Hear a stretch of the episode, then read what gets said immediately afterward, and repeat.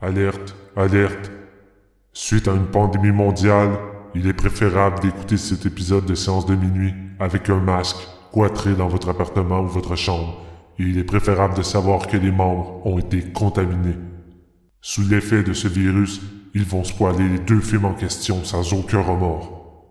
Nous préférons vous en avertir. Ça y est les gars, on peut maintenant balancer une bombe dans cette espèce de ville de merde là? Ah merde, j'ai oublié d'éteindre le micro.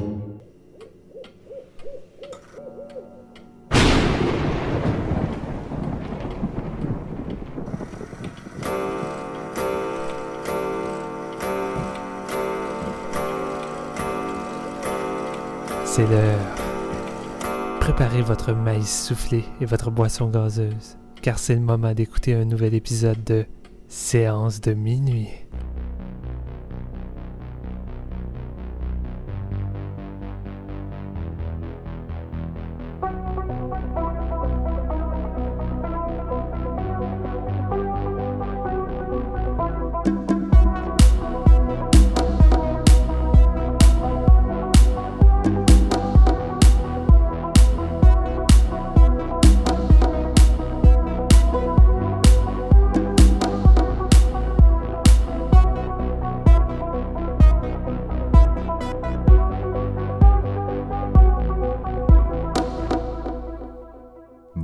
Tout le monde, mettez votre masque, vos gants, vos lunettes de protection.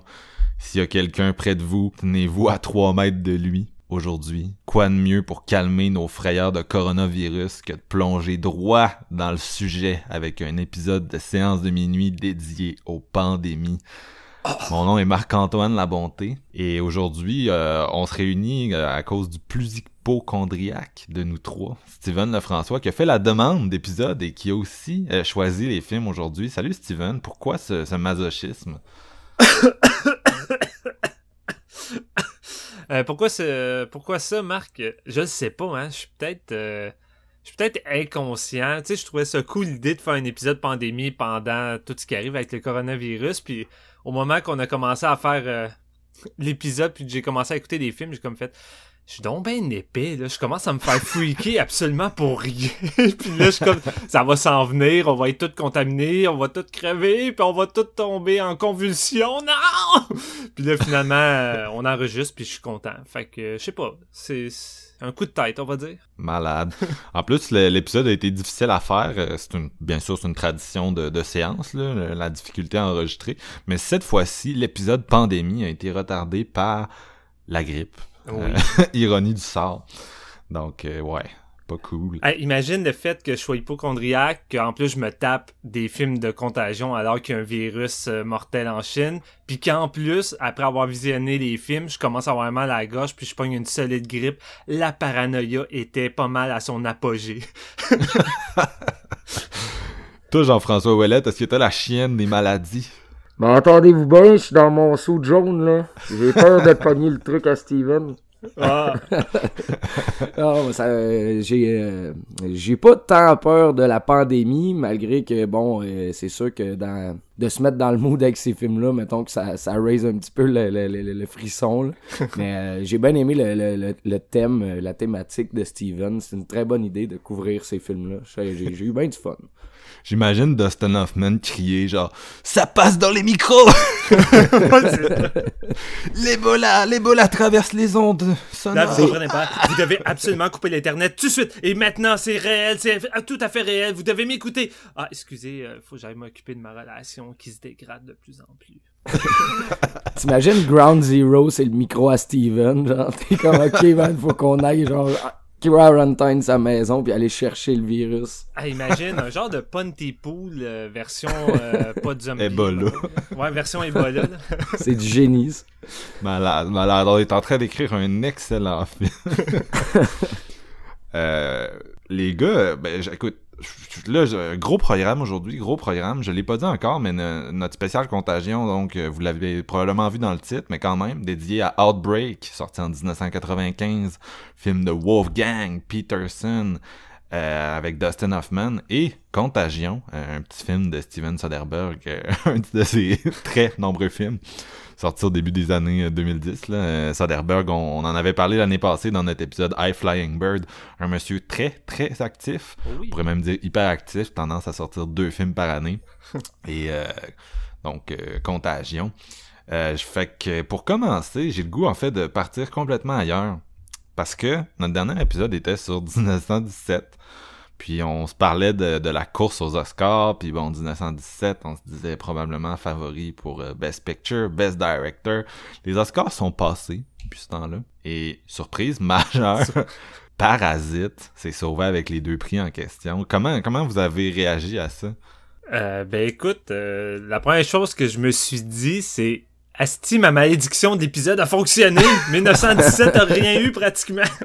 ouais, j'ai pensé à ça aussi. non, mais j'ai trouvé ça. Écoute, ça, c'est quand même un moment fatidique dans, dans l'histoire pour le cinéma coréen.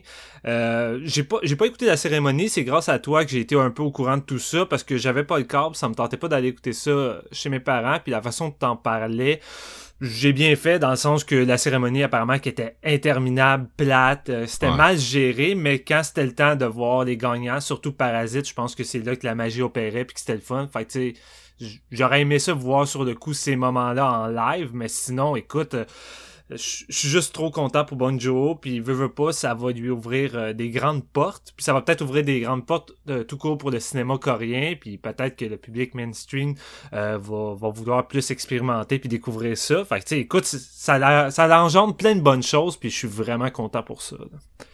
Toi, Jeff, ton film d'horreur numéro 1 de, 2019, je te rappelle, tu se retrouves Best Picture. Moi, j'étais vraiment, vraiment content. Puis euh, un peu comme Steven, j'ai pas euh, j'ai pas suivi en live, là. J'avais pas euh, le, câble, moi non plus. par contre, on suivait sur, sur notre cell puis tout, les nouvelles, bon, à, à, chaque Oscar qui était décerné.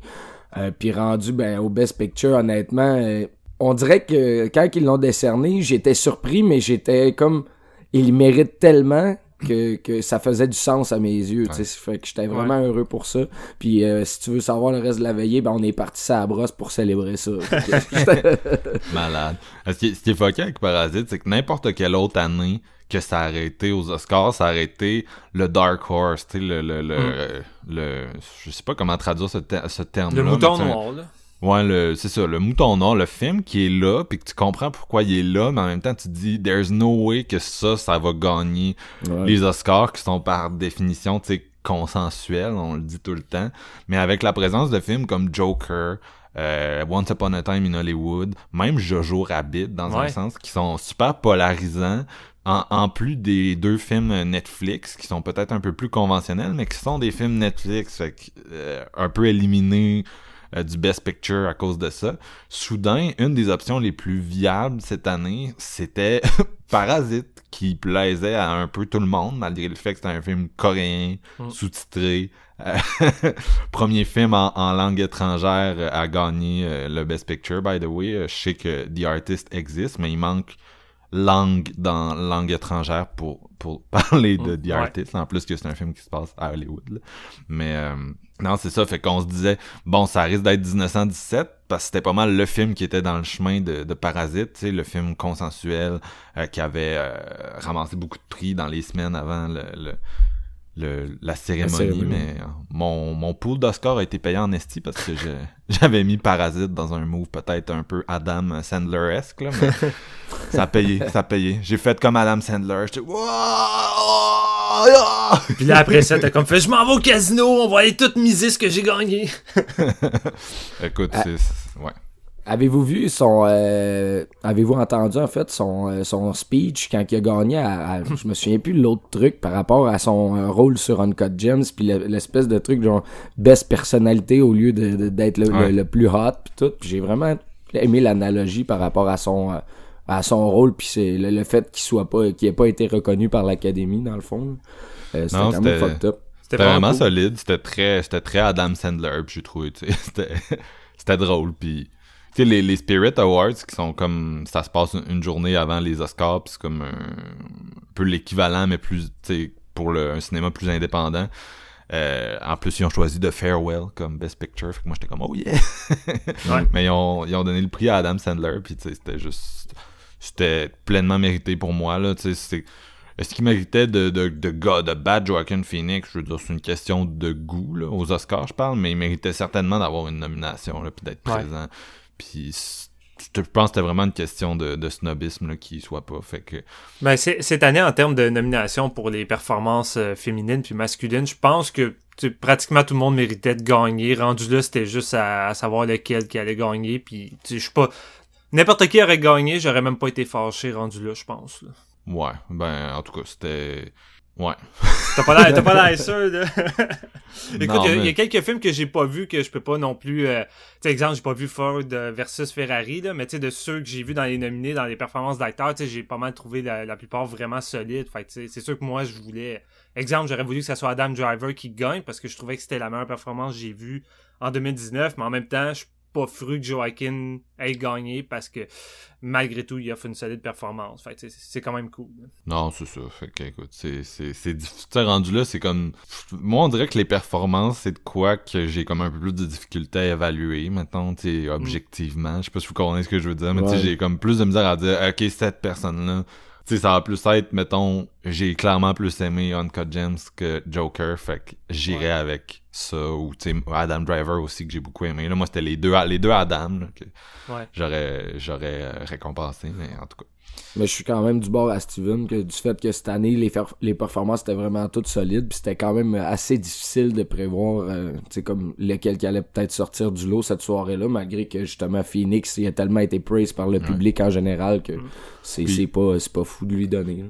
Ils ont spread de love pas mal, là, tu sais, dans le sens qu'il y avait 9 nominés au Best Picture. Euh, Il y en a 8, si je me trompe pas, là, qui ont eu au moins un, un Oscar. Fait que, tu sais, euh, même les, les, les films un- qui étaient un petit peu moins dans, dans la course pour les, les gros prix, tu sais, ils sont partis avec leur petit nanan, là. euh, Little Woman avait les costumes, puis euh, Ouais, Ford, quand même Ford versus là. Ferrari avait le montage.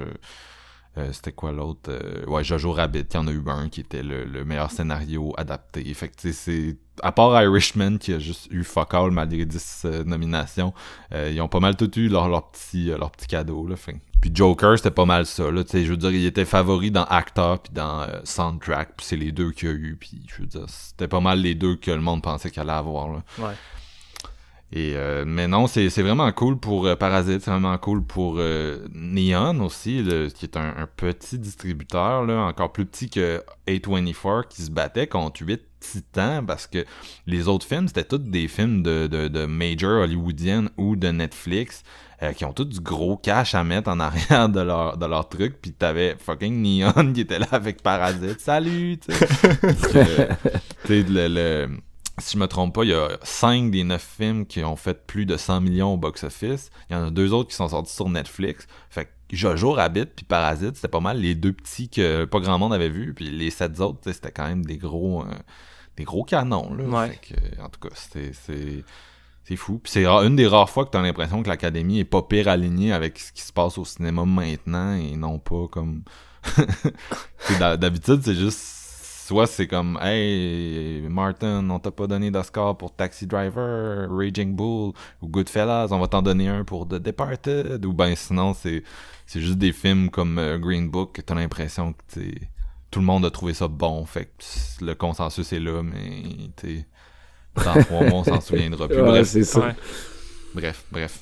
On va passer à un autre appel, mais je, je voulais juste en reparler parce que Chris Parasite qui gagne, c'était c'était un, assez gros mind, un assez gros mindfuck. C'était le- probablement le, le, le, le win le plus singulier de cette décennie aux Oscars. Là. Cette décennie qui vient de se terminer, c'était le, le Best Picture 2019. Fait qu'on Fuck commence, euh, la nouvelle décennie. Revenons à la pandémie, là.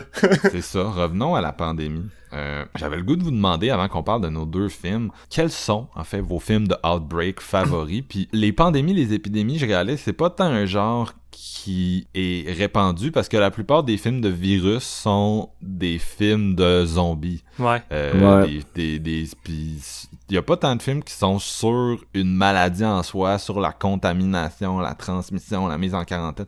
Il y a pas tant de, de films, c'est quand même c'est difficile à mettre en scène, c'est invisible, ça prend un certain talent pour représenter ça, j'imagine. Fait que souvent quand ça va être des trucs viraux, on va tomber dans le film de Bobit.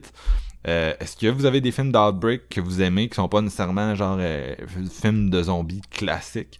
Puis on, on a posé cette question-là aussi euh, sur euh, Facebook. On a eu quelques réponses. Fait que je vais quand même vous prendre le temps de vous les mentionner parce que c'est vraiment cool que les gens aient pris la peine de nous écrire.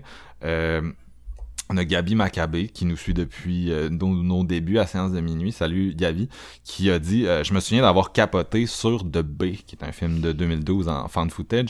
Mon souvenir est un peu vague, mais ça m'avait marqué. Euh, moi aussi. Moi, je me souviens de m'être gratté Ouais. pendant Ouais, ben un, ça, un bon deux heures après The B.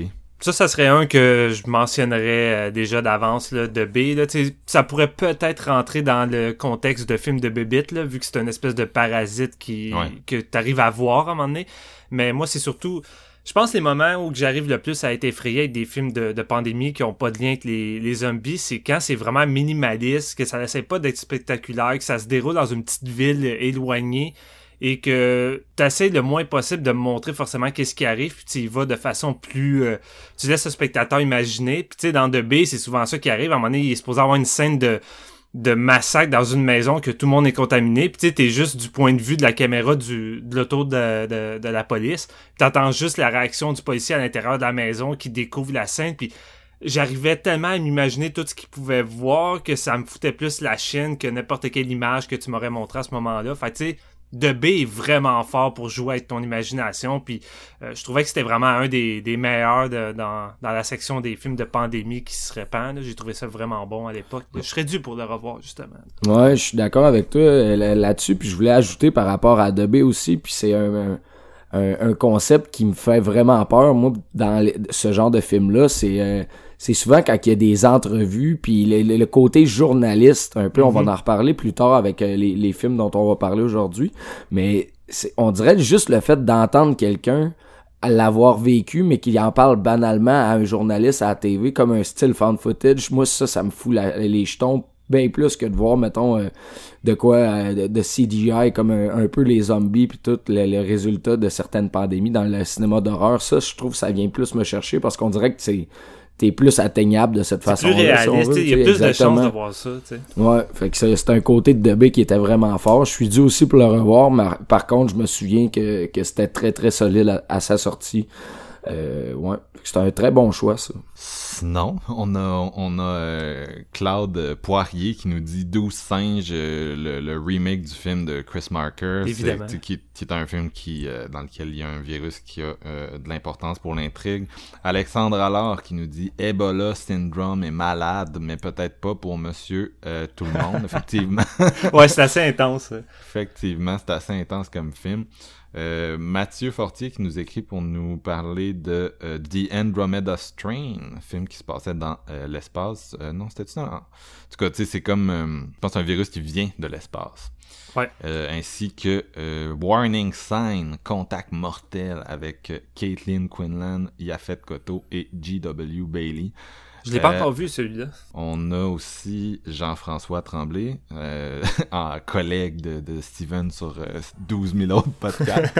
Salut Jean-François qui euh, nous dit « Je vais être un peu évident et prévisible, mais je pense que j'irai avec The Stand, autant le roman que la mini-série. D'ailleurs, il y en a une autre qui s'en vient, une mini-série. Euh, ce n'est pas que la pandémie, mais le virus demeure le point de départ et donc un gros plot point. Ça demeure une œuvre classique à mes yeux. Puis euh, pour finir, on a euh, Jean-François Perron et Eric Bellan qui valident les choix de l'épisode d'aujourd'hui. Eric qui dit Outbreak et Jean-François Perron qui dit Je me suis retapé Contagion de Steven Soderbergh récemment et ma foi, ce film a un foutu bon pace. Vous les gars, y a-tu des affaires qui, qui- de, de ce genre-là qui vous ont fait freaker?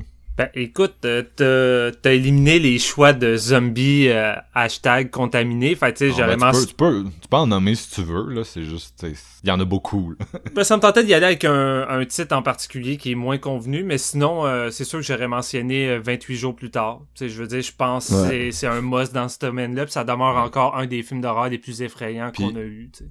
Un truc aussi, c'est que 28 jours plus tard, de tous les films de zombies, c'est celui qui est le plus euh, fréquent au niveau pandémie, transmission, j'ai Ouais. l'impression. Tu sais, le- ça traite le du côté- sujet là, à la base. Là. Non, c'est ça. Puis le, le côté shaky cam, le côté documentaire, puis le fait que, tu sais, on passe de mort-vivant à vraiment du monde infecté. Puis les... euh, tu sais, c'était, c'était très inspiré de l'Ebola comme Mm. style de maladie. Tu sais, ça se transmet par le sang, il crache le sang d'en face. Ça a origine d'un singe, tout comme dans Outbreak, qui avait vraiment... euh, puis c'est sorti pendant le, le freak, euh, le monde freakait sur le Stras, là, je me rappelle quand c'est sorti, fait que ça a comme boosté, je pense, son impact. Là. Vraiment. Puis c'est drôle, mais souvent, qu'est-ce qui me fait le plus peur dans les, les trucs de pandémie, c'est de voir à quel point, mettons, le virus peut se répandre facilement en étant juste, euh, en mettant juste ta main sur une barre, en mettant, en touchant juste l'abreuvoir que quelqu'un auparavant est allé qui était contaminé. Tu sais, l'aspect ça peut se répandre rapidement et facilement. Puis tu sais, comme tu dis, c'est ça qui est, qui est le plus fréquent dans 28 jours plus tard. Puis quand j'avais été voir la suite euh, 28, 28 semaines plus tard au cinéma, je pense que la scène d'intro de ce film-là résume parfaitement ça. Tu sais, en, en quelques instants, le bordel pogne dans la maison, puis le virus se répand à une vitesse complètement folle. J'étais sur le bout de mon 16 au, au, au cinéma, puis j'avais complètement la chienne. J'étais comme, my god, on va-tu avoir une une suite aussi bonne que le premier, puis j'avais vraiment trippé. Fait que non, c'est- c'était vraiment cool.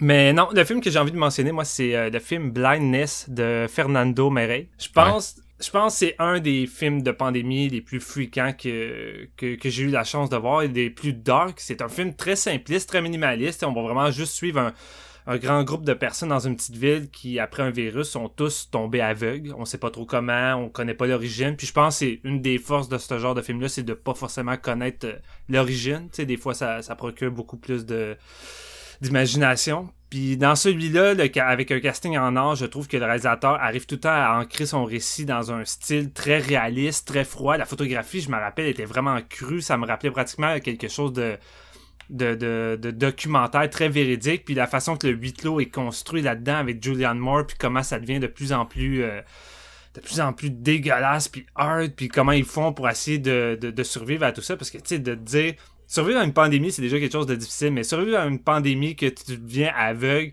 tu sais, essayer d'aller dans les places pour te nourrir, trouver de la nourriture, tout ça, c'est c'est inimaginable. Puis ce film-là, je trouve qu'il il joue beaucoup euh, beaucoup là-dessus sur la peur de, de, de non voir puis comment s'en sortir puis ça me foutait vraiment les jetons. Je l'ai pas vu revu depuis euh, un long moment mais je me rappelle que quand je l'ai vu ça m'avait grandement marqué là, fait que j'aimerais vraiment ça le revoir. Toi, Jeff, est-ce que t'as des, des shout-outs?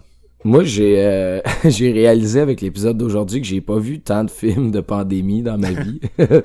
Puis euh, je pense que comme shout-out, je pourrais le lancer à un film qui est sorti assez récemment puis qui me qui est minimaliste aussi, It Comes at Night. ouais nice Euh, ouais. ouais, c'est ça, ça, ça a un petit côté virus, pa- paranoïa, genre à savoir tu sais jamais vraiment c'est quoi qui va. Tu sais, la première fois que tu visionnes ce film-là, tu penses qu'il y a quelque chose qui va arriver euh, de l'extérieur, puis qui sont assaillis dans la maison, mais finalement c'est vraiment juste la peur d'autrui la peur, c'est ça, puis le, le, le côté de, de, de, de spread d'une espèce de virus que tu sais pas d'où ce qui vient, puis t'as aucune réponse par rapport à. Euh, je trouvais ce film-là vraiment vraiment fort, euh, puis ça ça l'ouvre beaucoup l'imagination quand tu regardes ce film-là. Dans le fond, tu, tu peux t'imaginer tout plein d'affaires, tu sais, toi qui te fais un peu tes propres réponses à tout ça. Fait que j'aimais j'aimais beaucoup la peur que ça l'engrangeait dans mon euh, dans mon esprit. Euh, par contre, tu sais, je- comme film de pandémie en général, là, honnêtement, à, part- à part Tony Days Later, je pouvais même pas trouver euh, d'autres que j'ai vus. Puis, tu sais, il y en a beaucoup, oui, de, de films de, de morts vivants. On, on va, tu sais, on, on peut séparer les zombies avec le voodoo, puis les morts Ben. vivants avec comme les virus. Mais euh, si on embarque là-dedans, il y en a tellement beaucoup que je, je Pas mal ça Ouais, que t'as vu Cabin Fever, qui est quand Ouais, même un bon film. Ah, ouais, ouais, ça, je suis d'accord. Ouais, ouais, ouais. C'est, euh, c'est crissement bon, en fait, Cabin Mhm. Fever. Qui est sorti en même temps que 28 Days Later, en plus, là, c'était... C'était... Puis encore là, t'as un côté très Ebola dans le, le- la maladie, tu sais, ça, Mm. c'est, bien sûr, c'est fictif, là, c'est un peu exagéré et tout, là, ça, ça reste du, du gros euh, film d'horreur gros splatter, Hollywood, là. mais- non, c'est ça, mais tu sais, il y a comme, il y a quand même cette panique-là aussi, là, d'un, virus style Ebola. Puis pour ceux qui l'ignorent, en fait, en, en 1989, l'Ebola s'est retrouvé en, en Virginie via un gros shipment de singes euh, venus des Philippines, si je me trompe pas. Euh, plusieurs centaines de singes se sont retrouvés euh, dans un hangar en, Virginie, justement. Et il y en a plusieurs qui étaient infectés par l'Ebola. Puis éventuellement, ils en ont infecté euh, beaucoup d'autres, des singes. Euh, et euh, donc l'armée, le CDC sont arrivés sur place, puis ils ont fini par euthanasier chaque singe qui se trouvait sur place. C'est, ça a donné un livre qui a été un best-seller qui s'appelle The Hot Zone, qui est clairement l'inspiration principale de, du film Outbreak. Ouais.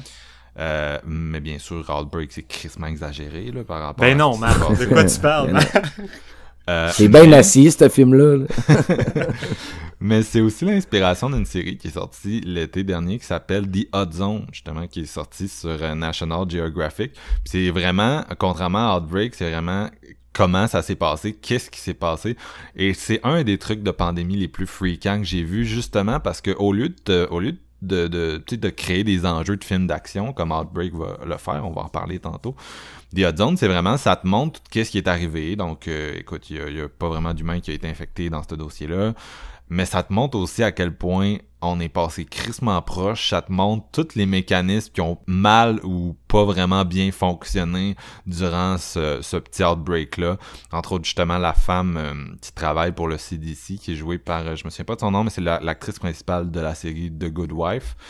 Euh, qui, qui, a été très populaire. et c'est ça, cette, cette femme-là, elle est comme, ouais, c'est parce que là, on a comme un petit problème, faudrait faire tel, tel, tel euh, processus, procédure de mise en quarantaine. Puis tout le monde s'en calisse, basically. Tu sais, le, le, les, autorités sanitaires veulent pas que le monde freak, veulent pas que le monde aille à l'hôpital en masse, veulent pas euh, qu'il y ait des que les gens fuient la, la ville. Fait qu'en gros, sont comme on va rien faire. fait que déjà là, il y a comme un gros signal d'alarme. Puis euh, t'as un personnage qui est joué par Tougher Grace, ce bon vieux Tougher, qui, qui est comme un un, médecin euh, qui travaille, euh, puis ça, c'est arrivé, là, il travaille dans l'endroit où il étudie les virus, puis en gros, il croit pas que l'Ebola est là, il pense que sa collègue a freak pour rien, fait qu'il s'expose à l'Ebola en disant on s'en calisse, tu sais, j'ai pas besoin de suivre les procédures. Fait que là, il est exposé à l'Ebola, mais il dit pas à ses boss, il dit à personne, il crisse son camp chez eux. fait que grosso modo, t'arrives dans une situation, écoute, où l'Ebola aurait pu euh, se transmettre par ce gars-là, aurait pu sortir aux États-Unis, aurait pu euh, affecter plein de monde, il aurait pu avoir un mini outbreak, puis t'as comme les autorités sanitaires qui s'en foutent puis qui font rien. Bref, j'essayais de vous vendre la série. C'est en six épisodes, c'est court, c'est une mini-série. Euh, tu visites aussi l'Afrique parce que c'est là qu'il y a eu les, les gros euh, les grosses épidémies d'Ebola. Puis euh, c'est intéressant, tu sais, puis ça, ça te pousse à réfléchir aussi sur la, gestion là, des autorités gouvernementales. Ça semble vraiment efficace en tout cas. Des... non, c'est ça, ça, ça, te pousse à réfléchir puis à te questionner là, fait que c'est définitivement très intéressant. Je comprends pas, je comprends pas cette mentalité-là de, on va essayer de contenir tout ça en, en disant rien pour pas euh, alarmer le public, pour pas que les hôpitaux soient remplis, mais en disant rien, puis en laissant ça aller, je veux dire, ça plus de chances d'exploser puis d'être exposé, de faire en sorte que là, le public va encore plus paniquer puis que les hôpitaux vont être encore plus remplis. Fait je vois pas et où la solution dans cette démarche-là complètement stupide. mais... Ouais, ben, je pense que c'est vraiment la pensée magique de se dire ça va se régler sans qu'on avertisse tout le monde. Ben oui. fait que c'est, c'est, un peu ça le, mindset. Puis c'est aussi, tu sais, c'est plate à dire, mais les, l'Organisation mondiale de la santé puis euh, le CDC, tu sais, ils ont aussi euh, un mandat de défendre le capitalisme dans un sens, c'est-à-dire que tu sais, si tu fais des grosses mises en quarantaine puis des grosses procédures, ça arrête certaines industries, ça arrête euh, les marchés, fait qu'il y a une perte d'argent, perte de croissance. Euh, fait qu'en gros, il y a, y a, un gros, il y a une grosse portion de ça dans le mandat. Puis tu sais, on, voit ça en ce moment avec le coronavirus chinois, là, la nouvelle, la nouvelle souche. Tu sais, on sait pas c'est quoi sa gravité, on sait pas. Euh, on sait juste que c'est hyper contagieux et que ça risque de se rendre ici pour cette raison-là. Euh, même si, écoute, il pourrait y avoir d'autres trucs qui se passeraient d'ici là. Mais, tu sais, ce qu'on voit, c'est qu'il y aurait pu avoir des... Euh, tu sais, on aurait pu interdire les vols entre, par exemple, la Chine puis le Canada. On aurait pu arrêter les transferts par bateau. Euh, ça aurait réduit les chances de d'exporter le virus puis qu'il se rende dans tous les pays puis qu'il devienne incontrôlable. Mais la Chine s'est rendu un, moteur économique dans le monde. C'est un endroit où il y a des industries qui sont quasi euh, monopolistiques là, dans le sens il y a des affaires qui sont juste faites en Chine puis euh, ça fait que écoute si tu décides de, de tout closer grosso modo t'arrêtes aussi l'économie puis t'arrêtes aussi euh, une grosse portion du, du trade. Tu juste en ce moment, t'as as des trucs comme euh, les, les espèces de masques que tu te mets dans le visage, là, tout simplement, Ouais. pour euh, dans, en hôpital ou dans les cas de, de pandémie, tu sais. Ils ont des gros problèmes de production parce qu'il y a des usines qui sont fermées en Chine bah, à cause du, du virus, puis il y a personne d'autre qui en fait. puis en plus, ceux qui sont faits vont directement aller en Chine pour l'usage des gens sur place. Fait que, en tout cas, il y a comme... C'est des, c'est des gros enjeux complexes. Puis c'est dur à représenter puis à adresser, mais on- il y a des gens qui ont réussi à le faire. Puis entre autres, The Odd Zone le fait bien, fait que je vous le recommande fortement. Sinon, les gars, vous aviez pas vu euh, Right at Your Door, vous autres? Oui, oui, j'ai vu ça. C'est que ça, ça m'est juste passé complètement à, à côté de l'esprit. là. Euh, mais ouais, c'était un petit film indépendant vraiment, vraiment efficace. Euh, J'avais bien aimé ça. Un petit film d'horreur ou... euh, tu sais, c'est pas vraiment un film de pandémie, parce que je pense que c'est... C'était-tu une explosion nucléaire? Je sais plus Non, trop. ben c'était pas clair. euh, Il me Ah semble non, que c'était ça un avait un lien. virus, c'était une attaque Ouais, de virus. virus, ouais. Puis euh, sa, sa femme ou gars est parti travailler ou je sais pas trop. Puis lui, il reste enfermé dans, dans sa maison. là. Ouais, c'est ça. Puis là, il, il met du plastique. Puis grosso modo, c'est un film. c'est ça. C'est un gars qui freak enfermé chez eux. Puis il y a du monde qui sont comme laisse-moi rentrer. Puis euh, lui, il panique. Là. Il met du. c'est, mais c'est. Ça bon. souvent en film de huis clos, euh, les films de, de pandémie. Puis en même temps, je peux comprendre, c'est un des moyens les plus efficaces d'essayer de- d'immerger le spectateur dans la panique puis la peur. Fait Ouais. que tu sais, c'est- bon. là. Non, c'est clair. Avais-tu vu sinon euh, Cassandra Crossing de, de Panos. euh, Pas Panos, mais euh, Cosmatos Senior. C'est quoi, tu sais, déjà? Cassandra Crossing, c'est un film où il y a un virus mortel qui, qui, est, là- qui est comme lâché dans un train. Puis le train est mis en quarantaine, puis euh, c'est du Panos, là, pas du Panos, je je suis bien mêlé, c'est du Georges C'est Cosmatos. C'est- hein. Tout le temps des gros films d'action, là. Fait que ça, ça va, c'est un, gros film, un, un peu à la Outbreak, justement, là. Non, je pense que non, je pense que je l'ai pas vu celui-là. C'est quand même bien, puis euh, je, je capote pas, là, mais c'est, c'est quand même bien. Puis euh, un autre film dans un train du genre, c'était Horror, euh, Horror Express. Horror Express. avec euh, Christopher Lee puis Peter Cushing, là, un, un peu inspiré de, de Thing, entre autres, qui est vraiment le fun aussi. Ça a rapport avec un virus, ça? Je pensais que c'était un slasher. Ben, ça, ça rappe, mettons que c'est un de ceux qui est plus... euh, on commence à stretcher la définition un Ouais. peu.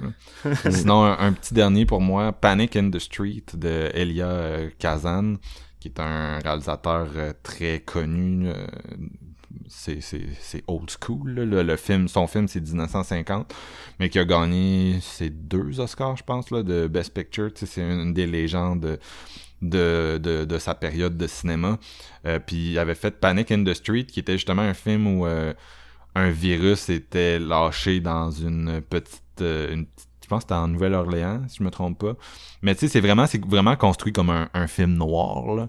Euh, le virus est porté au début par un, un immigrant, puis euh, illégal, puis euh, éventuellement, ça commence comme à se, à se, à s'en aller dans la ville. Mais tu sais, c'est vraiment, en tout cas, pensez, pensez aux films là, de, de- un peu. C'est vraiment les films noirs de cette époque-là, là, que c'est plus un truc de détective, puis Ouais. de, de ruelle, puis. euh, c'est- mais c'est vraiment, c'est vraiment le fun, ce film-là. C'est vraiment Ouais, le fun. nice. C'est vraiment bon, je, je le recommande. Avec Jack Palance, entre autres. Euh, c'est ça, c'est ça. Crime, on, euh, on est, on est parti sur un épisode à part euh, des, des deux films, là. Non, mais écoute, fallait, on avait du jus, on avait Ah du ouais. jus. C'est notre retour en force après ta, ta grippe. Ouais, fait là, écoute, on passe au menu principal. On va y aller avec, euh, on va y aller en ordre chronologique. Donc, on va commencer par Outbreak. Mataba is only spread through direct human contact. Now, you said that yourself, Sam. I know what I told you, but now I'm telling you we're facing a new strain. It spreads like the flu. Impossible. Fine. Go to the hospital, check it out yourself. Go without a mask, you'll see more clearly. You got 19 dead, you got hundreds more infected, and it's spreading like a brush fire. You gotta isolate the sick, and I mean really isolate them, Billy. We gotta get everybody else back into the houses. We gotta keep them there. We're doing that, Sam. No, we're not doing it because I just drove through 100 people. And if one of them has got it, then 10 of them have got it. And if one of them gets out of Cedar Creek, Billy, then we're in deep fucking shit. And we're already in deep fucking shit. And if you're gonna arrest me, arrest me now. All right, Sam, all right. Don't threaten me. Don't threaten my crew. Please. Leave us to do our work. All right, Sam, all right. Donc, on commence avec Outbreak, 1995, film de Wolfgang Peterson, qui a fait aussi, entre autres, Das Boot, Air Force One, Troy, Perfect Storm, euh, des gros films euh, quand même d'action. là. Never Ending. Ouais, ben, ce que je n'ai pas vu, donc je je l'ai pas nommé. J'aime ça nommer ceux que je peux rely un petit peu. Euh, écoute, euh, ça met en scène Dustin Hoffman, Morgan Freeman, Kevin Spacey, Donald Sutherland, René Russo. Euh, le film s'ouvre sur une scène en 1967, un village en Afrique qui est euh, vraiment rincé par un virus incroyable. Et l'armée va aller là-bas pour justement euh, évaluer les dégâts et tout ça, essayer de les aider. Finalement, ils vont juste décider d'incendier le village puis de plus en reparler. Euh, ils gardent, ils gardent le, le- le dossier clos euh, par la suite. On va faire un jump dans le temps. je pense que c'est 28 ans. bon, Ça le dit même pas, en plus. Ben, je pense que ça se passe, ça se passe à l'année de, de tournage, me semble. Là. Je suis, si je me trompe pas, c'est vraiment 28 ans. Mais bon. D'habitude, t'as une transition, tu sais, ça dit genre le present day, mais là, ça dit rien. C'est comme tu passes de cette scène-là à une scène de par la suite avec euh, Dustin, t'es comme.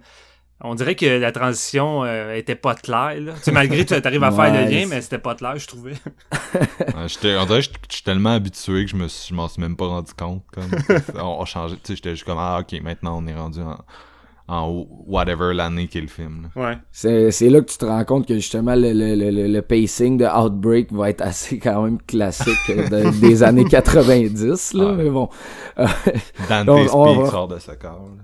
Ouais, c'est ça. Exact. Ah, c'est que c'est vrai, hein, Dante Speak. ouais. Euh, J'avais aimé ça quand j'étais jeune, puis quand je l'ai revu, j'ai moins aimé ça un peu. mais- Ah non, c'est encore bon. C'est surtout Ah. que, tu sais, dans, dans les années 90, t'avais la, la grosse vague des films, d'un certain type de films catastrophes, tu sais. Dans les années 70, c'était plus des trucs genre euh, euh, le Poséidon dans le bateau ou le Towering Inferno. Mais là, dans les années 90, c'est comme, là, on a des effets spéciaux pour faire des films. Il y a un volcan qui explose en dessous de Los Des Angeles. astéroïdes. Des astéroïdes s'en viennent sur la Terre. Euh, Twister, esti, Twister avec euh, Bill Paxton puis Holly Hunter qui, qui, qui est un must de mon enfance. Ouais. Fait que Outbreak, il y a comme de la grosse compétition, puis il se dit, hostie, on va faire un Let's film go, sur l'Ebola. Mais il va rocker mon film sur l'Ebola. ouais.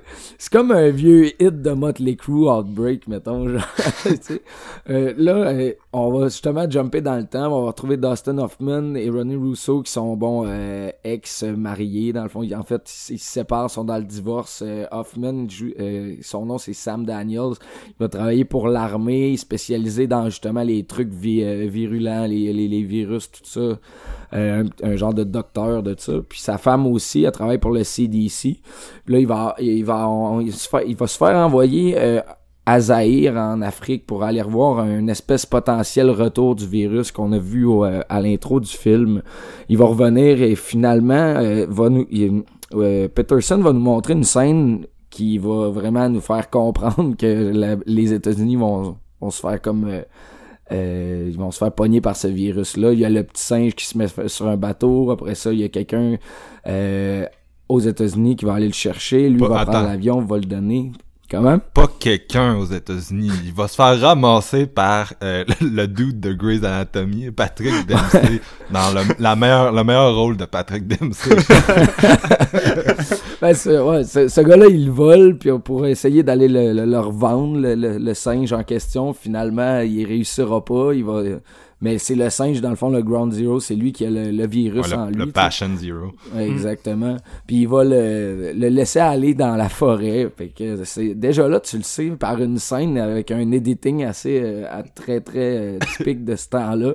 Il, il va te montrer vraiment le, le virus propagé dans une salle de cinéma par les airs, le, le gars qui est malade dans l'avion, qui le petit gars à côté veut manger son biscuit. En tout cas, moi j'ai riais ben raide. J'étais comme c'est tellement aucune subtilité ce moment-là.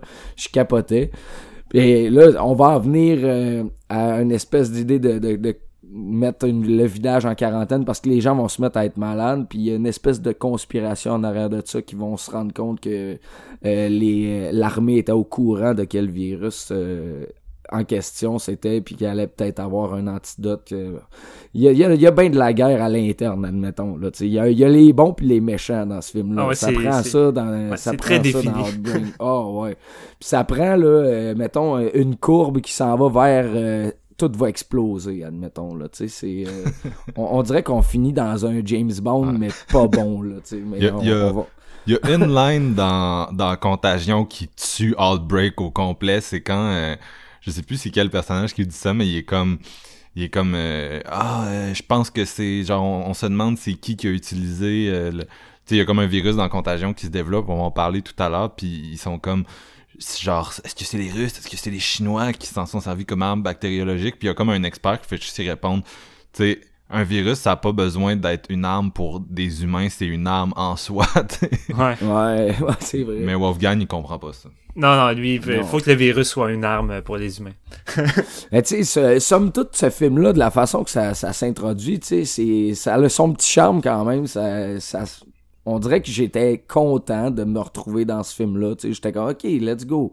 L'armée, ça va être assez militaire. Ça va être, euh, bon, on va essayer de trouver l'antidote au travers de tout ça. Il y a l'espèce de love story entre euh, Hoffman puis Rousseau. Et- Ils se chicanent, ils sont comme, mais ils s'aiment encore. Tu sais, c'est crissement kitsch. Puis j'étais genre, ça va sûrement le faire. Puis au fur et à mesure que tu dans ce film-là, il te, balance des scènes que tu te dis ça fait zéro sens, mais je décroche bien raide.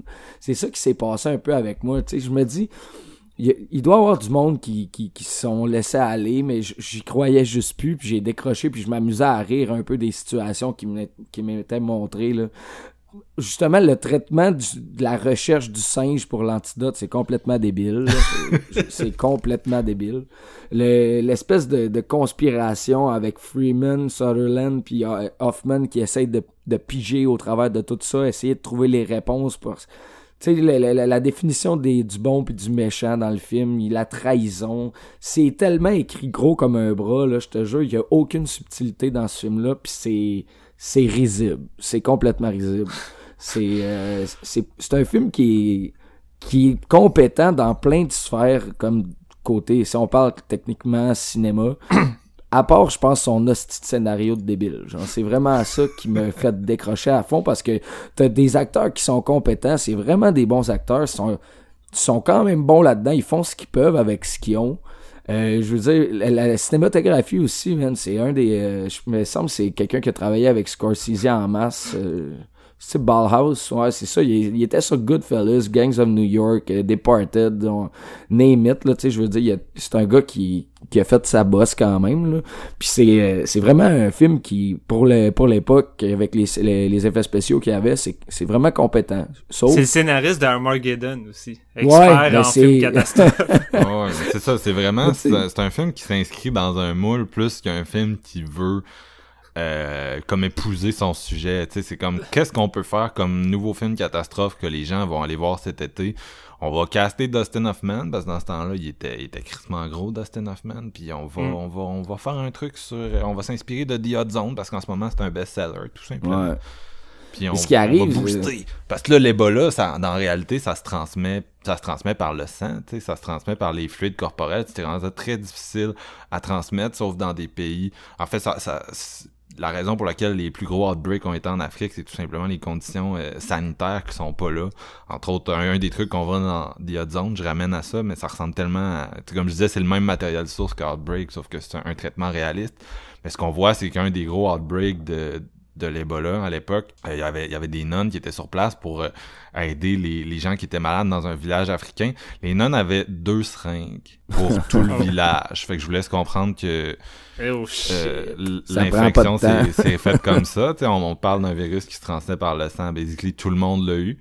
Euh, fait que tu sais, c'était des situations comme ça, mais quand t'arrives aux États-Unis, c'est bou- c'est assez facile à mettre en quarantaine puis à arrêter. Fait que là, c'est comme ça a muté dans une scène qui est un, un plan en CGI qui traverse une espèce de, de conduit d'aération. là. Les ventilations! Le virus a muté!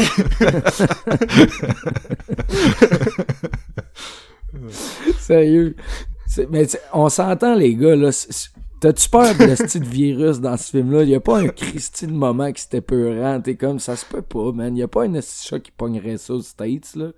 Mais bon, il fallait qu'il rende ça airborne, fait que là tout le monde le pogne rapidement, mais ça reste que ça se passe dans une petite ville des États-Unis, puis ça devient jamais proportion là, grandiose. sais on, on en reparlait avec Contagion de Soderbergh, mais si bois que lui a compris comment faire peur avec un virus. c'est ça. Puis en plus, le, le virus, je sais pas comment dire, le, Écoute, le virus de Soderbergh, c'est un virus qui te fait faire des encéphalites. Tu sais, c'est pas hyper cinématographique. Le virus de, de Wolfgang, c'est Comment je peux dire ça?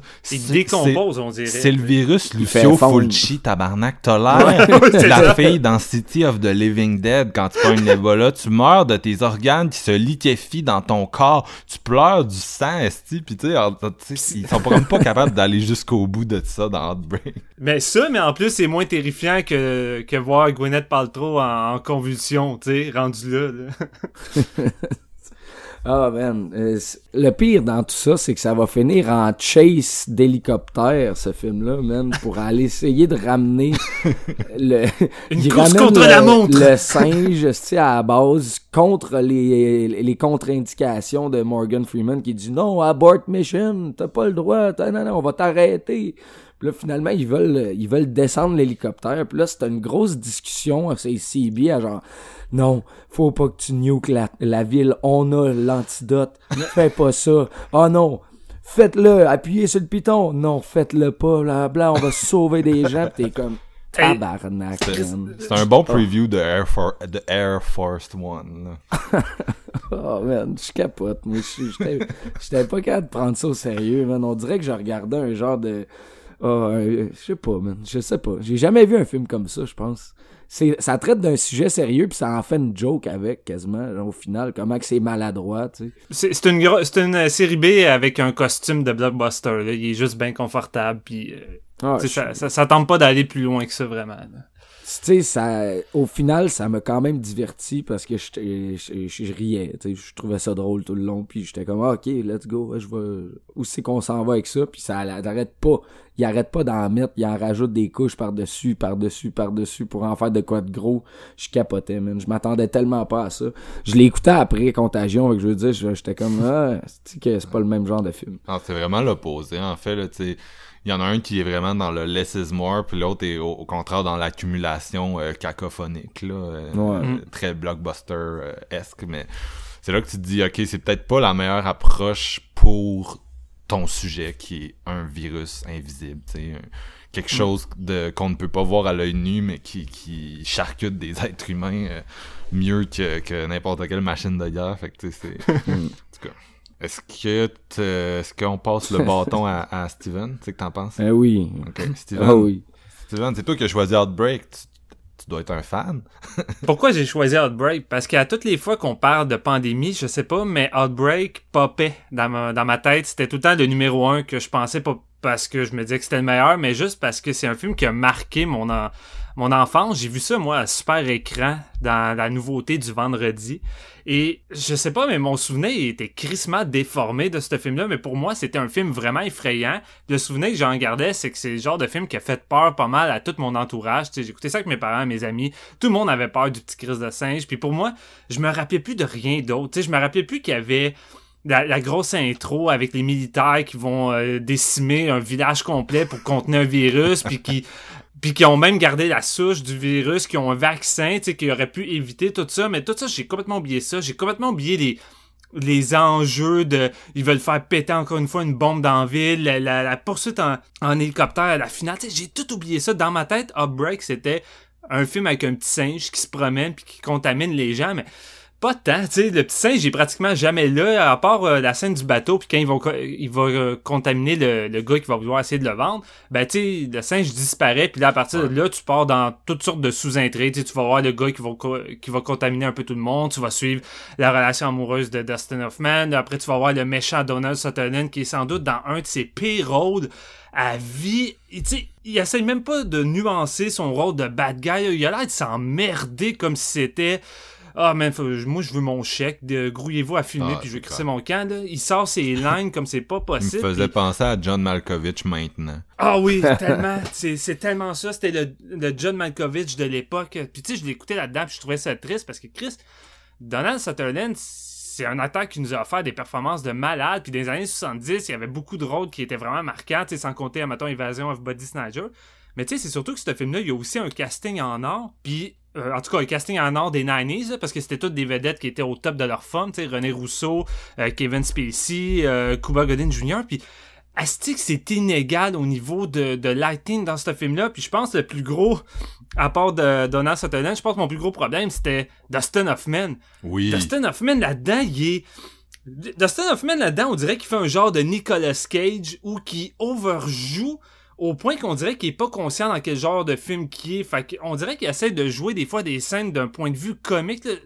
Toutes les scènes où il essaie de de franchir des barrières de sécurité pour voler un hélico, pour réussir à s'en aller. Il joue tout le temps ça de manière à ce que ça soit drôle, comme une espèce de Eddie Murphy dans Beverly Hills Cop. Il improvise de quoi qu'un téléphone, là, c'est comme ton supérieur, là, il veut me laisser partir. Appelle ton téléphone. Oh non, non, garde-moi le téléphone, je vais l'appeler. Il surjoue, c'est tellement grave. Puis je suis comme, Chris, qu'est-ce qui se passe? C'est-tu la direction d'acting? C'est.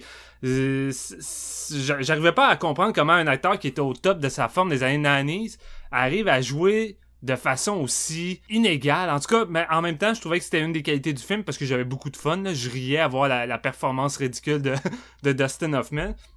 Je pense que les seuls qui arrivaient à jouer plus en retenue puis de façon un peu plus stable, c'était René Rousseau ou euh, euh, Kevin Spacey à la limite ou euh, Cooper Godin Jr. Mais les autres personnages là sont décalés dans ce film-là. Puis en même temps, je peux comprendre parce que ça va être le scénario qui est complètement stupide, décalé, over the top, qui part dans tous les sens, qu'on essaie de te balancer le plus d'intrigues possible pour divertir le spectateur puisque le, le scénariste, le réalisateur ont tellement pas confiance de pouvoir divertir ou de mettre en suspens les gens avec un simple virus. Faut qu'ils balancent des séquences d'action, faut qu'ils balancent des intrigues de méchants militaires, de bombes nucléaires, puis il faut tellement qu'ils t'en balancent que le tout devient juste maussade et vraiment pas euh, pas effrayant. Puis je pense que c'est le plus gros défaut de Heartbreak. J'écoute ça dans un moment où il y a une pandémie, où que je suis hypochondriaque, où que je suis supposé être réceptif puis avoir peur. Et j'écoutais Heartbreak puis j'avais j'avais zéro zéro euh, tension, j'avais zéro peur. Toutes les scènes là-dedans qui sont mélodramatiques, qui vont dans les stéréotypes de l'époque, ça surjoue. Tous les moments que ça essaie de te faire, de te rendre dramatique. Il y a une séquence où que toute la ville est encastrée dans leur maison, puis là tu vois une mère avec ses enfants puis là, t'as le père qui est à côté de ses enfants, pis c'est comme maman va devoir s'en aller. Puis là, t'as la mère dans le salon qui est comme j'aimerais tellement vous toucher mes enfants. Puis la scène est tellement mal jouée, c'est mal écrit, mais c'est surtout que on dirait que les, décisions des personnages dans ce film-là fait aucun sens. sais, la mère elle même pas de fucking masque. Je veux dire, tout le monde est contagieux. Y a personne qui porte de masque. Euh, t'as les, espèces de laboratoires que les scientifiques les portent. Y a pas grand-chose qui sépare ça. Il y a pas de couloir avec euh, de quoi qui va nettoyer l'air quand tu vas sortir des, des, des salles de, où que, ça contient tous les virus. D'un point de vue réaliste, ce film-là est à des années-lumière d'un contagion, puis tu sais, ça laissait pas de l'être tant que ça. Fait rendu après 30 minutes de film, j'ai mis mon cerveau à off. Puis j'ai comme fait gars, je vais m'amuser avec le, le casting, la performance over the top de Dustin Hoffman. Euh, puis écoute, je vais juste je vais juste endurer ce qu'il y a puis c'est ça. Meilleur rôle de Kevin Spacey dans ce Mais ouais, meilleur rôle de Kevin Spacey, tu sais. Mais... Jouer la victime de Lucio Fulci.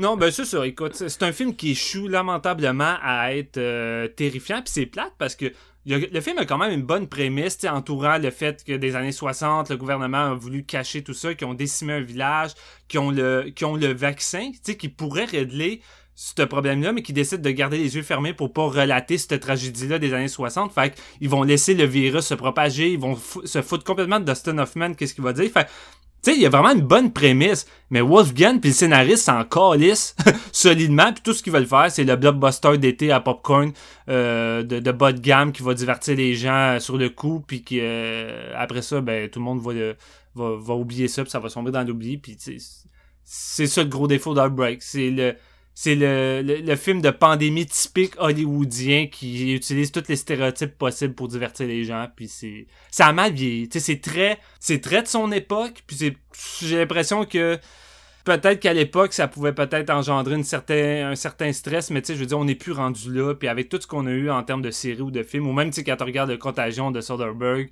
euh, Pandé Outbreak, il, il, fait, il fait pas le figure là, à côté. Fait que c'est une grosse farce. Là. ben là, les gars, euh, plus grand chose à dire après tout ça. Là. pas mal le même avis que vous. Sérieux, moi, euh, Wolfgang, c'est. Il a réalisé un des premiers films que j'ai vu dans, au cinéma dans ma vie. Euh, un, un, film pour adultes, c'était The Perfect Storm avec euh, Marky Mark et euh, George Clooney. George? Puis c'était un, de ces, un de ces trois gros films d'océan. Il y avait aussi eu Das Boot, puis éventuellement un remake de, de Poseidon, là, qui est un, un, très bon film des années 70, un très moyen remake, by the way. Euh, et euh, c'est quand même un monsieur qui est habitué à un certain cinéma à grand déploiement. Je pourrais même dire qu'il est habitué au cinéma catastrophe, qui est quand même mon, mon dada, tu sais. Mm-hmm. Puis euh, Outbreak, c'est peut-être son film le plus catastrophe, catastrophe, mais tu sais, des trucs comme Air Force One, tu t'es pas loin de, de, cinéma catastrophe des années 70. Parlant de Air Force One, qui est, by the way, le, le film préféré de Donald Trump, de son propre aveu, euh, je suis pas, pas, pas, un gros fan. Moi, tu sais, c'est comme, c'est pas la, la, période de Wolfgang que j'ai le plus aimé. Tu sais, moi, Das Boot, c'est vraiment un must. C'est son masterpiece. Mais des films comme Troy ou, euh, ou Outbreak ou Air Force One, c'est vraiment pas mon style. Puis tu sais, Air Force One, c'est c'est comme c'est de l'espèce de gros cinéma hyper patriotique euh, qui flex euh, ses, ses muscles stéroïdés. Tu sais, c'est vraiment euh, c'est vraiment pas à mon goût. Puis je trouve, encore là, c'est un film qui a mal vieilli parce que tu l'écoutes, puis en tout cas, c'est comme un film qui a un peu anticipé le, le 11 septembre, puis surtout la réaction des États-Unis, je pense à, à la menace euh, terroriste là après le 11 septembre, puis mm. c'est vraiment sais, ça prédit un peu les années Bush, puis c'est vraiment malaisant comme film en gros là. Puis c'est c'est avec un Harrison Ford. Euh, Harrison, il était dans sa période de Liam Neeson là, dans ce temps-là. Puis en tout cas, euh, ben, Liam Neeson Taken, je veux dire là. En tout cas. Ouais, c'est ça. Genre euh, star d'action vieillissante, mais mettons que c'est pas du même calibre que le, le fugitif. Puis bref, c'est ça. Outbreak, je l'ai dit tantôt, mais le problème c'est que c'est un film qui devrait être less is more. Comment est-ce que je peux filmer une pandémie d'une façon réaliste, Comment est-ce que je peux filmer une pandémie comme si c'était Threads, puis vraiment faire donner la chienne au monde? Au contraire, ben, vous l'avez dit, mais le problème de ce film-là se résume au fait que le climax, c'est une scène d'avion avec une bombe pour faire exploser une ville. Tu sais, vraiment classique des, des blockbusters des années 90, mais tu sais, genre... C'est un film de pandémie, tabarnak, ou c'est un film... C'est pas vraiment la pandémie, là, le sujet du film. C'est vraiment... C'est le gouvernement américain qui cache des choses, qui est diabolique. Puis tu je veux dire, j'haïs pas ça par essence, les films comme ça, là, sur le, le, le vilain gouvernement, mais c'est vraiment pas le meilleur non plus. Puis le, le, virus dans tout ça devient un peu une espèce d'excuse pour faire ce film-là. Puis comme vous l'avez dit, c'est parce que Donald Sutherland là-dedans, il est pas bon. Euh, Morgan Freeman là-dedans est pas très bon. Dustin Hoffman là-dedans, écoute, je comprends que c'est le caméléon qui était constamment aux Oscars, ce gars-là, mais là-dedans, en lead de film catastrophe, il fait la job sans plus. Toutes les sections avec René Rousseau, c'est tellement plaqué dans l'histoire, tabarnouche, là.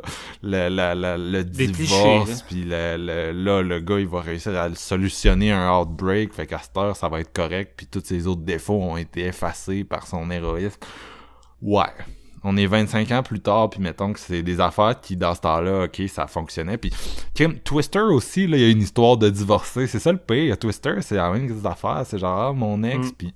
Mais ça marche dans Twister, c'est pas, pas pire dans Twister, tu sais. Tandis que Mais c'est mieux écrit aussi. Dans Outbreak, c'est juste comme, ah, oh, comment Surtout que son, son, son ex a tellement aucun rôle dans ce film-là, à part être la majorette là, de, de, de Dustin. C'est pas un personnage vraiment important. Là. Euh, fait que non, non, vraiment pas. Puis c'est ça, c'est, c'est un film qui, qui est tout le temps en train d'essayer de up sa game. Là. Hey, euh, faudrait que le virus mute parce que l'Ebola en tant que tel, c'est pas assez fréquent. Hey, faudrait que l'armée veuille détruire une ville comme si on était dans Resident Evil avec euh, Raccoon City, tu sais. C'est... Puis juste la scène d'intro, là, c'est tellement, pour moi... Tu sais, t'as, t'as des personnages qui se promènent dans un village qui est affecté par l'Ebola, puis tu vois un peu le, le dégât que ça peut faire, même si, euh, généralement, t'as comme un, un plan où euh, il ouvre un personnage, parce que la façon que tu peux savoir si c'est l'Ebola, grosso modo, c'est en faisant une, une dissection, là. Euh, tu, tu, tu vois, bon, ok, les organes ont melt, mais tu vois jamais les organes melt dans le film, tu vois tout le temps la face de la personne qui est en train de disséquer, qui est comme tabarnak, tu sais. Mais ok, c'est tel que tel. Puis là, ils s'en vont, puis ils droppent une bombe. Puis je trouvais que c'était c'était une belle métaphore de ce que ce film-là va être. Tu sais, c'est comment ça pourrait être subtil. On pourrait juste faire d'un jeu de mise en scène où on pourrait juste coller une bombe sur le spectateur. Puis c'est comme ça résume Outbreak. Là, c'est c'est écoute, c'est c'est c'est grotesque. C'est c'est ça, puis tu sais, à un moment donné, tu te dis, bon, c'est comme Steven a dit, à un moment donné, tu te dis, je vais juste le prendre comme un divertissement, cerveau à off. Je veux dire, moi, je m'amuse avec des trucs comme euh, Volcano, là. Fait que, tu sais, Ouais. je veux dire, j'aime ça, le cinéma catastrophe. Je- là, en ce moment, je sonne pas comme quelqu'un qui aime ça, mais Steven, tu le sais, je suis un gros client de ça. Ah ouais. J'ai été voir des shit comme Into the Storm au cinéma parce que j'aime le cinéma catastrophe. Tu sais, j'ai vraiment un... C'est un petit dada pour moi. Mais Outbreak, en, pur film catastrophe, on l'a dit, mais tu sais, c'est trop archétypal, les comédiens, ça marche pas, euh, puis c'est juste... c'est pas le sommet de Dante. Là. Tu, tu, faisais la comparaison tantôt, euh, je pense Jean-François, mais tu sais, moi je trouve que sommet de Dante, ça marche encore parce que Chris, t'as des bons personnages, puis tu sais, oui, ça, ça joue pas la carte forcément du réalisme, mais au moins il t'en crisse plein la vue. Là, tu sais, dans Outbreak, c'est comme. Ça me dérange pas que finalement tu changes de cap puis tu délaisses le réalisme pour aller dans les styles gros blockbuster over the top rempli d'action, mais Chris, quand ton action est plate puis que tu t'en fous, tu sais, la longue poursuite en hélicoptère à la fin, là, j'étais loin d'être sur le cul où on me dit, est-ce que c'est hot, c'était juste plate, puis tu sais, en- rendu là, assume ton over the top, puis si tu veux faire muter le virus, transforme le monde en enragé, genre que euh, quand sont, quand sont euh, contaminés depuis trop longtemps, ils commencent à, à devenir fous, puis à attaquer le monde. Je sais pas, tu sais, rendre le tout vraiment over the Mais- top, mais là, c'est tout le temps sur la mince ligne entre on veut pas tant aller dans l'over the top, mais on veut pas non plus aller dans le réalisme. fait que tu sais, t'as le cul entre deux chaises. Mais tu sais, ça me dérangerait pas qu'il y ait une mutation de l'Ebola si tout était pas dans surenchère. Tu sais, mettons dans un film comme traité comme contagion, mais qui serait sur l'Ebola puis que tu le verrais muter, tu sais, ce qui est c'est jamais arrivé, mais c'est la peur des gens parce que l'Ebola c'est probablement, c'est probablement le virus le plus meurtrier euh, contemporain qu'on a répertorié. Fait que si ça devait euh, muter à partir de l'Afrique puis devenir justement transmissible euh, de façon crissement facile comme l'est présentement le, le nouveau coronavirus, ça serait la, la dévastation de, de l'humanité, basically. Fait que ça, c'est correct, mais tu sais, si tu fais cette surenchère-là dans ton film, ça suffit, tu sais, vas-y pas avec le, le toutes le- le- les poursuites en avion puis la course après le singe puis un moment donné c'est juste c'est juste trop puis comme vous avez dit on perd l'horreur qui était au qui était censée être au centre du film puis on se retrouve avec un film où le vrai antagoniste n'est pas l'Ebola, c'est l'armée. L'armée, c'est l'antagoniste, puis c'est un antagoniste inintéressant dont on se fout. Toutes les scènes d'armée sont plates. Ouais, littéralement. Effectivement. Puis c'est plate parce qu'encore une fois, dans un film à grande échelle où que c'est un virus qui contamine les gens, je trouve qu'on on met beaucoup trop d'emphase justement sur la fucking relation que tu te fous de Dustin Hoffman puis de René Rousseau au point que sont obligés de mettre un ultimatum à la fin d'une course contre la montre que est contaminée. Dustin, faut qu'il se grouille à trouver le singe parce qu'il doit sauver sa femme. En plus, il y a une bombe qui s'en vient. Tu sais, on essaie de tout mettre les éléments pour que le spectateur, soit soulagé que un coup de Dustin va arriver puis va réussir à sauver sa femme, ben gars, tout, est- tout est correct, il a sauvé sa femme, mais Chris, il y a encore plein de monde qui va mourir. Le temps que le vaccin se fasse, il y a plein de monde sur des lits d'hôpital qui sont en train de crever puis à saigner des œufs, mais tu sais, l'emphase est tellement mis de, sur cette coupe-là que ça, moi, ça me ça me détache. Je déteste quand un film catastrophe englobe pas la population puis que c'est centré sur une relation de couple puis qu'en plus je m'en calisse de cette relation de couple-là, ça l'aide vraiment pas. Surtout que là, c'est une population qui est facile à filmer. Là, tu sais, je veux dire, Ben c'est oui, un petit village. Là. Sais, c'est- pas compliqué, mais non, même que des moments du petit village qu'on te le présente, on te présente ça comme des estis de redneck qui essaient de se sauver en, pick-up qui vont se faire mitrailler à coups d'hélicoptère. T'es comme ben bon, gang d'innocents, vous avez pas écouté l'armée, mais Chris, pas supposé être ça, c'est l'armée le méchant là-dedans, là, non, c'est ça, cette scène-là, genre avec l'hé- l'hélicoptère qui pop. Pis, on dirait que c'est juste... Je sais pas comment... Tu sais, c'est- c'est c'est la scène mandatoire parce qu'à ce moment-là, il se disait, bon, ça fait 10 minutes qu'il s'est rien passé, tu sais, de- d'intense. Là, on va sortir l'hélicoptère, puis on va canarder des jeeps, puis ça va exploser, tu sais. Mais en tout cas, c'est... C'est... Ouais. Tu sais, puis c'est... je sais pas, des, des, des scènes où l'armée met des gens en quarantaine puis que ça vire, euh, ça vire mal, c'est, il y en a pas juste dans ce film-là, puis il y en a où c'est bien rendu puis ça te donne la chienne, mais dans celui-là, c'est, c'est comme t'as dit, c'est, c'est juste trop. Trop. 28 semaines plus tard, tu sais, c'est concentré sur ça, la quarantaine avec l'armée, puis ça le fait bien, alors que moi, habituellement, je m'emmerde des films d'horreur quand ils utilisent ça, parce que je trouve que c'est utilisé de façon très très cliché, stéréotypée, puis t'es détaché de ça, mais tu sais, dans celui-là, c'était bien, mais tu sais, Outbreak, c'est c'est le typique film d'armée euh, méchant que euh, que t'es habitué de voir euh, un paquet de fois dans les films d'horreur, fait que tu sais, Mm. C'est encore lisse, là. Puis ça l'aide pas qu'à Donald Sutherland joue, euh, joue aussi mal, là, en plus, là. Fait que... Puis, est-ce que ça, tu fais juste pogner les nerfs, tu sais, c'est comme... Tu sais, euh, le personnage de Morgan Freeman, tu sais, c'est le grand ami de, de du personnage principal. Puis, tu sais, ça fait des années qu'il connaît. Puis dans tout le long du film, il s'obstine à laisser Donald Sutherland foutre la merde, à laisser la situation empirer. Puis même à la fin, là, c'est long en esti avant qu'il se décide finalement à faire de quoi. Puis t'es comme... Ouais.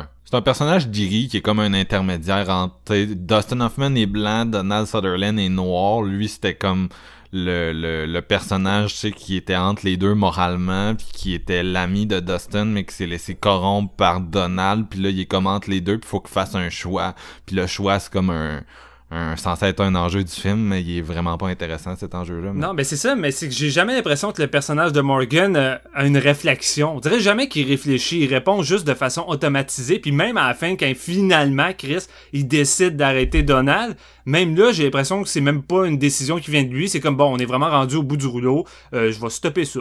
Tu sais, on dirait que c'est- pas, pas un être humain que je vois là, là c'est vraiment juste un, un personnage mal écrit, puis je pense que c'est ça le gros défaut de ce film-là, c'est que la plupart des personnes que je vois, c'est pas des êtres humains, c'est des personnages mal écrits que je me calisse, Ouais. fait que c'est, c'est fake. là. Défini- Ouais. C'est définitivement le pire défaut du film. Sinon, ben écoute, j'ai beau cracher de même, j'ai eu du fun. Mais j'ai eu du fun parce que c'était mauvais. On n'est pas loin d'un so bad is good avec ça. Fait que tu sais, j'ai ri, il y, a- il y a des moments le fun, puis c'est pas super bon. Fait que, écoute, c'est peut-être ma nostalgie de redécouvrir mes films d'enfance des, des années 90 que finalement je me rends compte que c'était pas tant bon, puis Chris que ça arrive souvent, puis Chris tu te rends compte que la mentalité du cinéma à cette époque-là, ben c'est plus là aujourd'hui, puis ça fait crissement mal au film quand tu revois ça. Puis tu l'as mentionné, mais Wolfgang, je pense que c'est un réalisateur qui est très ancré dans, dans cette époque-là avec plusieurs de, de ses films, puis c'est des films qui vieillissent pas mal tous mal. Puis en même temps, je me dis, Chris, c'est pas parce que le gars il est pas compétent, c'est le gars qui a fait Das Boat. Je sais pas si vous avez vu Das Boat, là, mais c'est peut-être un des films les plus stressants que j'ai eu la chance de voir. Il crée un suspense de huit clos de malade là-dedans.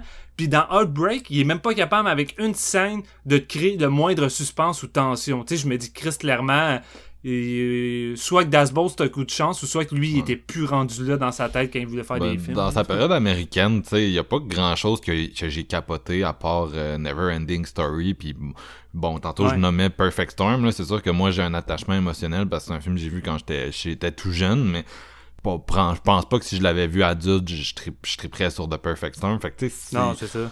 Il a jamais fait un grand film américain, ce monsieur-là. Euh, ben, il y, a- ah, il avait son film avec Clint Eastwood qui était pas pire. Je sais pas si tu l'as déjà vu, In the Line of Fire. là. Ouais, c'est un film que j'ai vu à l'époque, mais que j'ai pas revu. Encore là, je suis curieux de savoir si c'est le genre de film qui, qui vieillit mal à cause de son propos. Là. Fait Que vite de même, c'est vraiment Neverending Story, je pense qu'il est son meilleur film. euh. Puis tu sais, c'est vraiment, Ouais. vraiment celui où il s'éloigne un peu de, de, de Das Boot, mais en tout cas. Écoute, c'est, c'est- ça reste un- une opinion, mais non, je je suis pas un.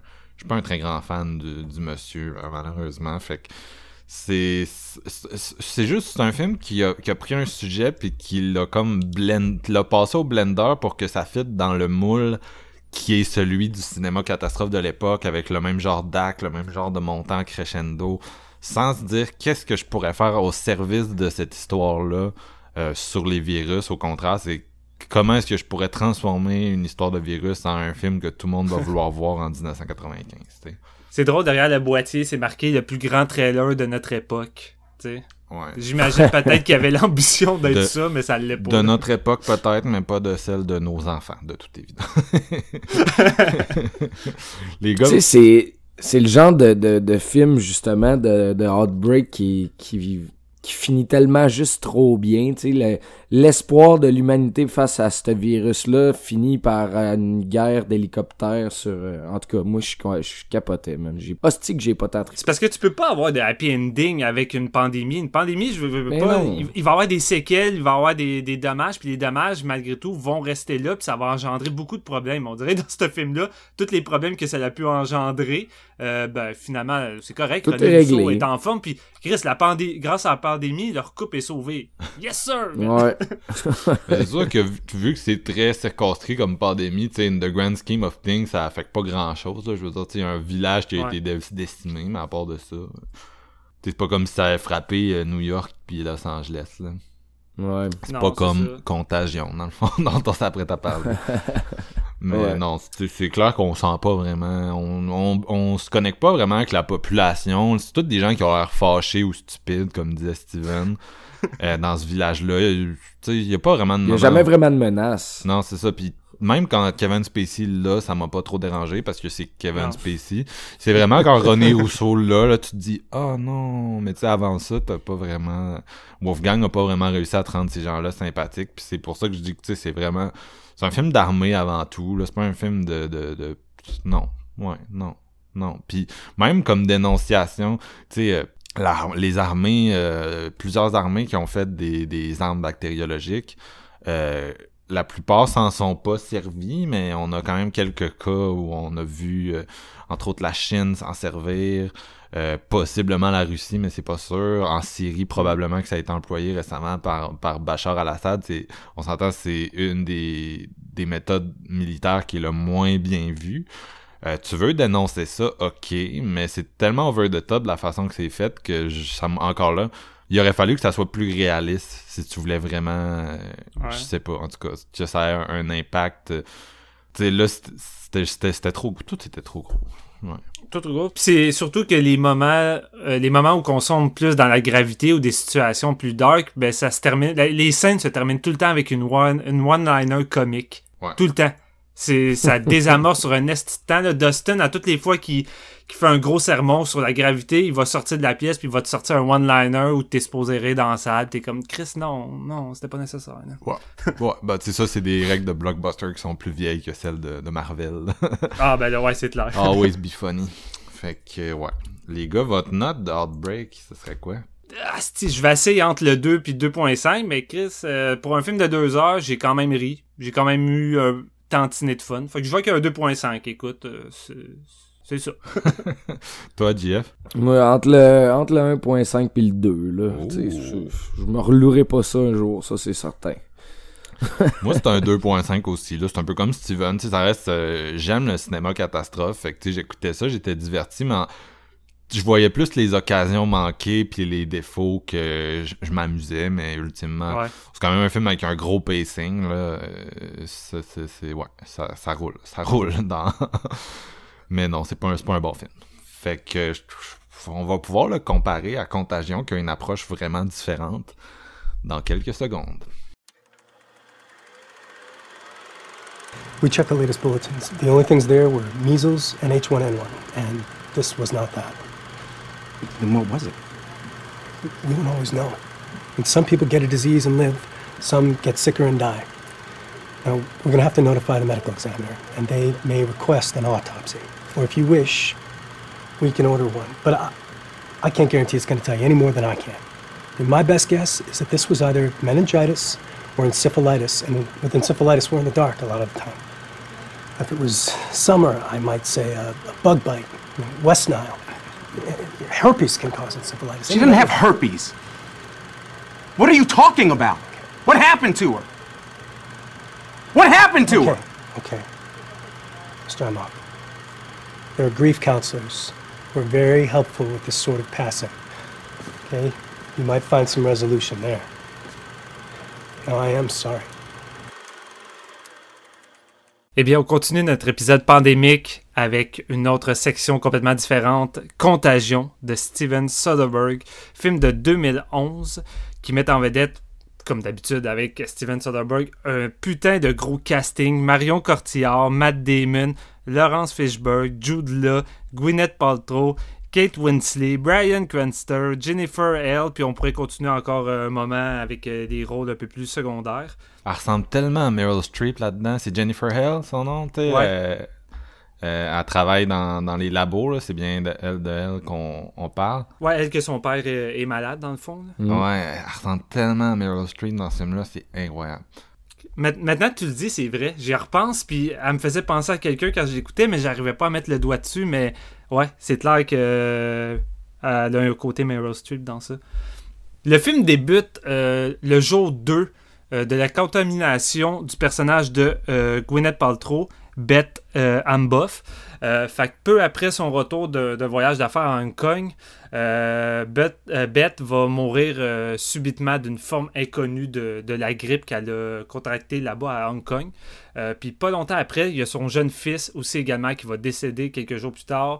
Et là, tu vas voir un peu Mitch, interprété par Matt Damon, qui était son, son mari, et le père du jeune enfant, qui semble un peu immunisé contre cette maladie-là qui a frappé les siens et qui semble se répandre de plus en plus à une vitesse effrayante alentour de lui. Puis, euh, entre-temps, après ce, petit lapsus-là, on va, euh, on va suivre les grands, les grands groupes pharmaceutiques qui se livrent une espèce de grosse bataille euh, acharnée pour trouver un moyen de, de, de, de, mettre au point une espèce de, vaccin.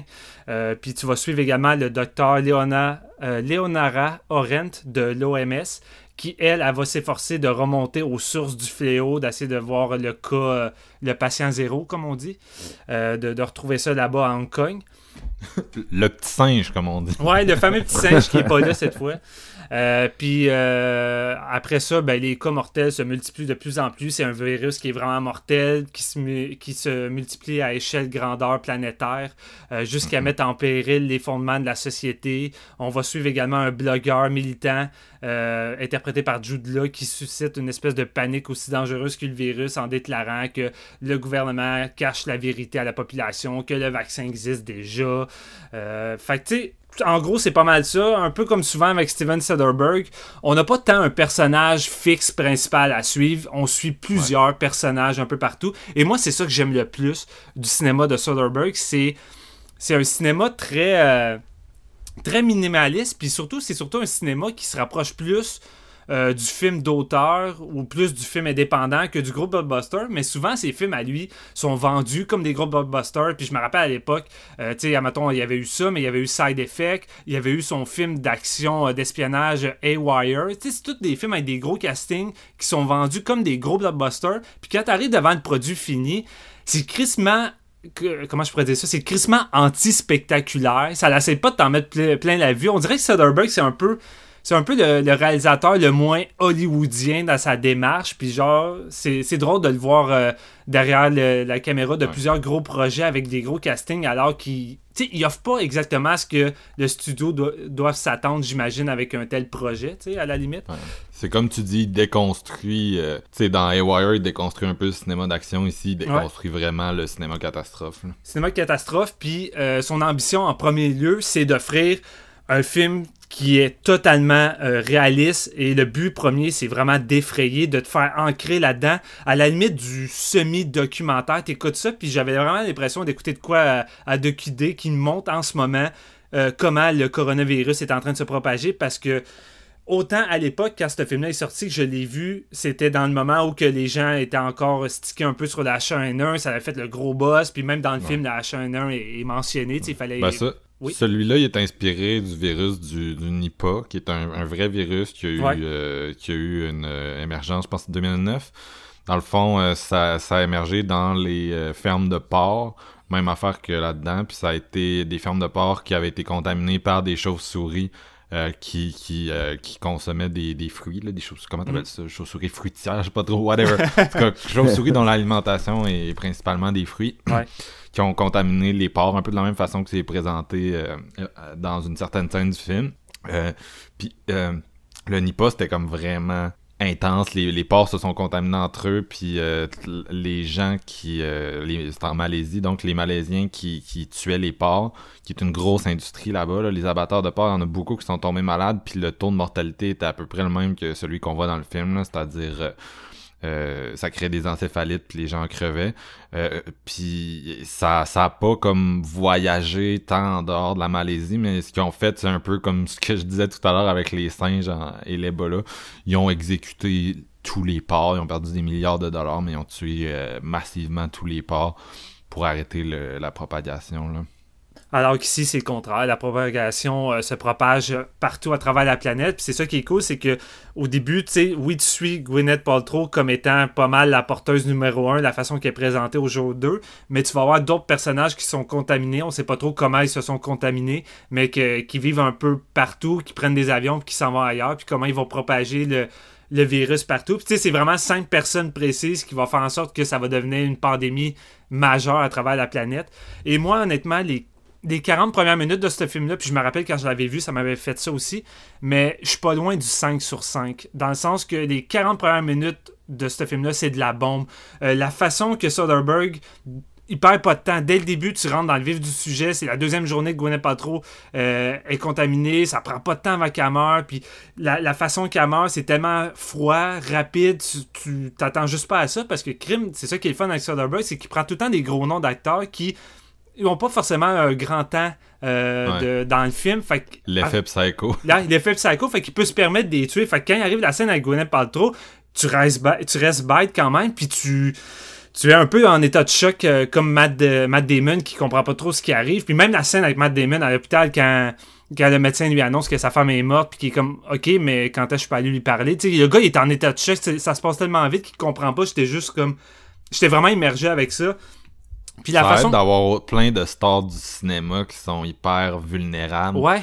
Tu sais, t'as, Kate Winslet. Kate Winslet, là, genre, elle est iconique pour avoir survécu au Titanic, tu comprends? Fait que comme si tu Kate Winslet, genre, c'est comme... Non, c'est ça qui est malade. Fait que le fait d'avoir un casting avec des grosses têtes connues, euh, dès le début, quand tu fais tuer Gwyneth Paltrow, tu commences à te dire déjà en partant que n'importe qui va pouvoir y passer dans le film. Fait que déjà mhm. en partant, t'es inquiet pas mal pour n'importe qui. Mais c'est surtout l'effet de pandémie, comment il arrive à créer ça, comment il arrive à filmer chaque gobelet de café, comment il va filmer un, poteau d'autobus, que, que, juste le gars il a mis sa main là deux secondes, mais comment ça va contaminer rapidement les gens, puis comment ce virus-là est mortel à une échelle euh, incroyable. Ça prend pas de temps avec les gens tombent en convulsion puis qui meurent. Puis tu regardes le développement de comment tout ça arrive. Puis ça rappelle tellement ce qui arrive en ce moment avec le coronavirus. C'est ça, je disais à Marc en écoutant, je dis mon gars, ça n'a aucun sens comment t'écoutes ça, puis t'as l'impression que ça part du coronavirus, que ça me mettait vraiment en mode panique. Moi, les 40 premières minutes de ce film-là, le fait que Outbreak a pas réussi, il me foutait en mode panique. Euh, puis le fait le fait de derrière les enjeux de tout ça parce que c'est pas un film qui va se la jouer post-apocalyptique ou que on va te montrer à l'échelle globale le, le monde virait fou des grandes villes, ça va être le feu, l'anarchie. Non, Soderbergh, comme d'habitude, comme ses films de, sur le sport ou peu importe, même si on film d'espionnage, de, lui, il aime ça montrer un peu l'envers du décor, l'envers en arrière, l'action. Puis ici, tu vas avoir un peu les grosses compagnies pharmaceutiques, les gouvernements, comment ils vont gérer un peu cet état de crise-là, comment ils vont essayer de, de trouver une solution, mais à quel point que l'argent, les... Euh, comment les pertes ça peut engendrer euh, quasiment une priorité plus importante que sauver la population. Euh, tu vois que tu Soderbergh n'a jamais eu une grande confiance envers les compagnies. il suffit de voir ses, derniers films qu'il a eu, son, son espèce de fan footage, euh, pas fan footage, mais son film tourné en, iPhone, on scène, comment il, démolit les, les, compagnies pharmaceutiques, puis les assurances, puis comment ça fonctionne. Il y a aussi, entre, les, entre Contagion, puis scène, il y avait eu Side Effects, qui ouais, joue aussi. beaucoup avec les pharmaceutiques, mm. puis euh, The Nick, sa série avec Clive Owen, qui est pas mal, pas mal son mode de la décennie. Hein. si vous, vous, vous, aimez les séries, c'est vraiment à, voir ça. Ouais, vraiment. Fait tu sais, le fait qu'il apporte il apporte un regard dramatique et noir à tout ça, à tous ces aspects-là qui sont supposés être les éléments qui vont aider la population durant une pandémie. Ça fait juste foutre encore plus la chaîne parce que tu as l'impression que le gouvernement se contrefout de la population, puis s'ils peuvent sauver une coupe de milliards en laissant crever une couple de millions de personnes, ben c'est correct, là, pas grave, il y a d'autres mondes sur la planète. Fait que, tout cet aspect-là est vraiment fréquent en plus de la façon qu'il montre la propagation du virus. Euh, moi, j'étais vraiment sur le cul. Puis la façon qu'il donne un rip à tout ça. Soderbergh a vraiment une, façon unique de, de, mettre en scène tout ça avec une espèce de rip avec la, la, soundtrack de Cliff euh, Martinez, c'est ça? Cliff Martinez, ou ma... je suis plus sûr de son nom. Euh, qui est vraiment génial. Moi, j'ai juste embarqué à fond. Euh, puis comment il arrive à éviter encore une fois, contrairement à Outbreak, tous les côtés trop clichés ou les stéréotypes, là, on délaisse toutes les situations dramatiques euh, euh, des, des personnages il laisse ça de côté puis il nous montre juste vraiment des personnes ordinaires qui vont être intégrées dans tout ça puis que ils vont être là euh, une demi-heure puis ils vont disparaître après ça pour X raisons. Fait que, Mais- sais, oui. Ce qui est, ce qui est intéressant, c'est que c'est il nous montre une mécanique. Ouais, une To- mécanique. Toi, tout le monde a un rôle, tu sais. euh, Matt Damon, ben écoute, il, il est immunisé, il était marié au patient zéro. Euh, les autres personnages qu'on voit souvent vont avoir un impact, euh, direct dans la recherche concernant le virus Mm. à, à différents stades de son évolution. Mais puis, tu sais, si il faut qu'il arrive quelque chose, si quelqu'un attrape le virus, ça va être un des personnages. Tu comprends que Que tu suis, ouais. il, il perd, il perd pas son temps, euh, il, il va pas amener d'autres mondes où, tout le monde va avoir une fonction utile, puis aussi une fonction qu'à un moment donné, dans le fond, il va raconter tout ce qu'il a raconté à travers des personnages qui ont quelque chose d'intéressant, contrairement à cette pauvre René. Rousseau. Ouais, c'est ça. Puis il n'y a, a pas besoin de 10 minutes ou 20 minutes d'exposition pour chaque personnage pour qu'on s'inquiète pour eux. Dès qu'il y a un personnage qu'on suit, même si à vitesse grand V, il arrive tellement à les rendre véridiques. L'écriture des personnages est tellement vraie que ça peut faire 5 minutes que tu connais ce personnage-là, mais crime pareil. euh, quand je voyais Matt Damon qui, voit- qui voyait sa femme mourir, euh, Gwyneth Paltrow, moi, j'étais, ça me faisait de quoi? Mais- J'étais déjà choqué, tu connais déjà Matt Damon. Ah, on va on va te donner ça. C'est ça qui aide, je pense, un, Ouais. un gars comme Soderbergh à faire ce film-là. C'est qu'il prend des fucking vedettes, là. Puis, tu sais, c'est Ouais. des gens que t'as pas besoin de passer une heure avec. Tu sais, t'es connais déjà dans un sens, là. Tu il y a- quelque chose qui te lie déjà à eux euh, d'entrée de jeu. Puis, comme tu disais tout à l'heure, mais c'est un peu ça le génie. Pas juste de les tuer, mais juste le fait de...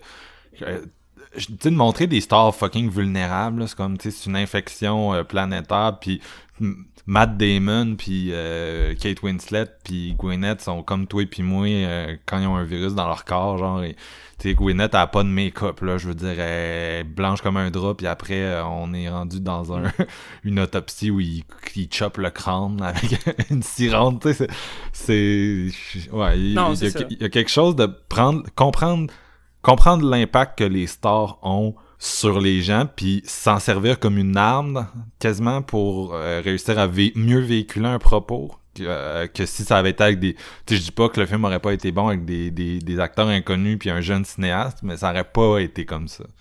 Non, c'est vrai. Puis en même temps, c'est pas mal tout le temps l'essence un peu du, du cinéma de, de, de, de Soderbergh avec ses, ses gros castings, je pense. C'est, euh, d'arriver à rendre les, gros, les gros noms du, de l'industrie plus vulnérables. Alors que, tu sais, c'est souvent notre problème quand on va avoir un gros blockbuster au cinéma, c'est que tu vas avoir le gros blockbuster, exemple, avec Leonardo DiCaprio, tu sais qu'à la fin, Léo, ben, il va s'en sortir, il va pas mourir. C'est assez rare que ça finit de, façon dramatique. Fait que c'est- c'est ça qui est génial avec euh, Contagion. Puis l'autre aspect que je trouve vraiment génial, c'est que Soderbergh euh, pas besoin a pas besoin que l'armée soit méchante avec des bombes nucléaires qui va faire péter dans des villes pour euh, te créer une frayeur ou de quoi. Il va y aller juste avec des trucs anodins que souvent les gros studios ou les scénaristes penseraient pas. Mais moi, là-dedans, les moments où j'étais le plus effrayé ou qui me faisaient le plus angoisser, c'est le fait de juste voir des, des personnes normales dans la ville qui pourront jamais revoir leurs proches, qui pourront même pas les enterrer correctement parce que c'est tellement le virus est tellement contagieux qu'ils sont obligés d'incinérer les cadavres. Tu sais, juste là, tu peux même pas offrir des funérailles.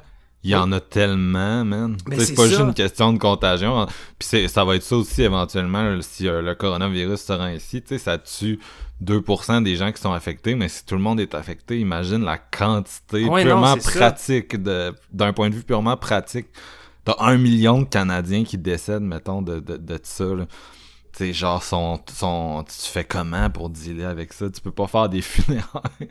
Non, puis surtout oui. que c'est très contagieux, tu sais, c'est ça, tu peux pas te permettre de garder les, les cadavres enfermés euh, en une place en particulier. Fait que tu sais, ça l'engendre toutes sortes de questionnements. Puis c'est ça qui est cool, Contagion, c'est qu'il a pas peur d'aller dans les questionnements euh, les plus pertinentes et intelligentes. Mais mon problème, c'est que euh, après la moitié du parcours, puis c'est souvent ça des fois qui arrive avec les films de Soderbergh, c'est que souvent j'écoute son film, la première moitié, je suis comme Chris, c'est pratiquement son meilleur film, 5 sur 5. Après ça, je trouve qu'il y a une baisse une baisse de focus. J'ai l'impression, autant ça apparaît pas tant focusé, mais autant je trouve que tout est bien calculé, tout est bien dosé dans la première moitié, tous les personnages m'intéressent. Autant dans la deuxième moitié du film, euh, je trouve qu'on perd un petit peu le, le focus, il y a des trucs qui disparaissent, il y a d'autres choses qui me paraissent moins intéressantes. Il construit un peu son truc en ripple effect aussi. Au Ouais. début, t'es comme. Tu sais, t'as un personnage qui est infecté, puis tout le monde est comme connecté autour de ce dossier-là, puis plus le film avance, plus t'introduis des personnages secondaires, t'introduis des situations secondaires, t'introduis des nouveaux enjeux, parce que, tu sais, son objectif, c'est vraiment de faire le tour, je pense, d'une problématique, puis un peu de tout te montrer. Fait que plus t'approches de la fin du film, plus il y a de, de, de personnages, d'endroits, de trucs qui se passent, tandis qu'au début, c'était plus concentré. C'est peut-être ça aussi qui te Ouais, peut-être, mais c'est peut-être aussi que les nouveaux enjeux intégrés sont moins sont moins intéressants ou sont moins bien exploités. Je veux dire, toute la section avec Marion Cotillard, avec le petit village qui est en train de disparaître, je, trouve que c'est intéressant, mais la façon que c'est amené dans le film, j'étais un petit peu détaché à ces moments-là. Tu sais, je trouvais que c'était peut-être les moments les moins intéressants. Ou même, euh, même le côté de Jude tu sais, je comprends la critique... Euh, la, critique de l'imposteur euh, social qui utilise les réseaux sociaux comme une arme, mais sais, c'est comme c'est peut-être juste que c'est des enjeux qui m'interpellaient moins que tout ce que je voyais avant dans la première moitié mais ça fait pas en sorte que je suis resté pareil accroché. Je trouve qu'il élabore pareil des aspects intéressants dans, sa deuxième moitié. C'est juste que je trouvais que c'était je trouvais que c'était moins euh, moins réussi que, que, sa première heure. Mais somme toute euh, c'est un film qui réussit grandement son, son, son défi premier de, de foutre la chaîne puis de montrer de façon réaliste euh, les enjeux d'une pandémie globale. Puis écoute, je trouve que c'est dans un moment présent comme on est en ce moment, je trouve que c'est crissement efficace. Là. Fait que, du bon Soderbergh. Euh, moi, mon, j'ai un running de gag de contagion. Quand je travaillais au, chez Audio Vidéo DG à Québec, qui était comme une adresse, euh, c'était comme un gros magasin euh, qui est dans le quartier industriel. Puis à cette époque-là, il y avait comme un gros showroom, il y avait des films neufs, des films usagés. Mais tu sais, c'est comme, c'est le plus gros magasin de films que j'ai vu de ma vie. C'est immense. Puis une de leurs fonctions principales à cette époque-là, c'était de desservir les clubs vidéo euh, indépendants qui n'étaient pas avec les, les, bannières comme Super Club Vidéotron puis Blockbuster. Même si je pense qu'il y avait des Super Club Vidéotron qui, qui commandaient là aussi, mais grosso modo, le gars il se promenait avec son truck puis il allait livrer dans l'est du Québec à des clubs vidéo. Il y avait du monde qui venait chercher ça. Fait que c'était comme c'était une grosse business, ça roulait. Puis il y avait une grosse section de films usagés. Puis quand les blockbusters ont fermé, euh, je pense que c'était en 2011, il a fait un espèce de... Le, boss du DG a fait un espèce de gros rachat de, de, films, genre, qui, qui avait pas été capable de vendre aux blockbusters. Fait qu'on s'est retrouvé d'un coup avec comme des dizaines de milliers de films dans des caisses là, immenses. Il y avait, je vous le dis pas, il devait y avoir 100 000 films dans le backstore. Oh shit. Et, fait que, il y avait facilement 300 copies DVD Blu-ray de Contagion. Puis, il y a, non, mais il y avait plusieurs films qui avaient en, plusieurs centaines de copies. Il y a des films qui étaient sortis récemment que Blockbuster avait juste pas été capable de vendre puis que tu il y en avait juste tellement puis là la chaîne a ferme fait que tu te retrouves avec Contagion qui est un film de 2011 puis euh, il y avait d'autres films de 2011 qu'on mettait dans le showroom, puis c'était pas cher, le monde venait, ils les achetaient tranquillement, les stocks baissaient. Il y avait un film qui baissait pas. C'était Contagion. J'ai arrêté de travailler là, puis il y avait encore pratiquement toutes les copies de Contagion. On, on dropait le prix, on dropait le prix. Personne voulait acheter fucking Contagion. Et ma théorie, c'est qu'il y a deux types de spectateurs de Contagion. Il y a ceux qui voudront jamais voir ce film-là, puis il y a ceux qui voudront jamais revoir ce film-là. Et je, je, le perçois comme un compliment parce que c'est un film qui fait fucking bien sa job. C'est de la douleur. Tu veux pas voir ça. Tu veux pas voir Contagion. Tu sais que ça va te rendre l'hypochondriaque. Tu sais que ça va genre te faire freaker. En même temps, c'est un bon visionnement parce que comme on l'a dit, il y a une qualité éducative. Euh, Steven Soderbergh, c'est un gars qui a un style quand même journalistique. Euh, tu l'as dit, Steven, mais tu sais, il y a aussi le fait que c'est un film choral, comme plusieurs de ses films, fait que ça aide à vraiment t'attaques un sujet, mais tu l'attaques de plein d'angles en même temps. T'essaies vraiment d'aborder ça de, de, de toutes les façons possibles avec plein de personnages. Puis il fait tellement des films souvent que des fois t'as le feeling que c'est juste un gars qui est comme, tu sais, il a comme 15 intérêts, puis quand il tripe sur de quoi, il est comme, ah, il faut que je fasse un film là-dessus? puis là, Contagion, c'était comme, ah, je tripe ces pandémies, puis genre la gestion des pandémies, puis là, je vais me faire un scénario catastrophe, puis je vais te raconter ça de, de, de toutes les perspectives, tu sais, que ce soit les, les, les gens qui font de la recherche, euh, l'armée, euh, le, patient zéro, comme on disait, il y a vraiment euh, une espèce de, de, de de toile. C'est une toile, puis c'est plein de connexions, puis il, fait toutes ces connexions-là.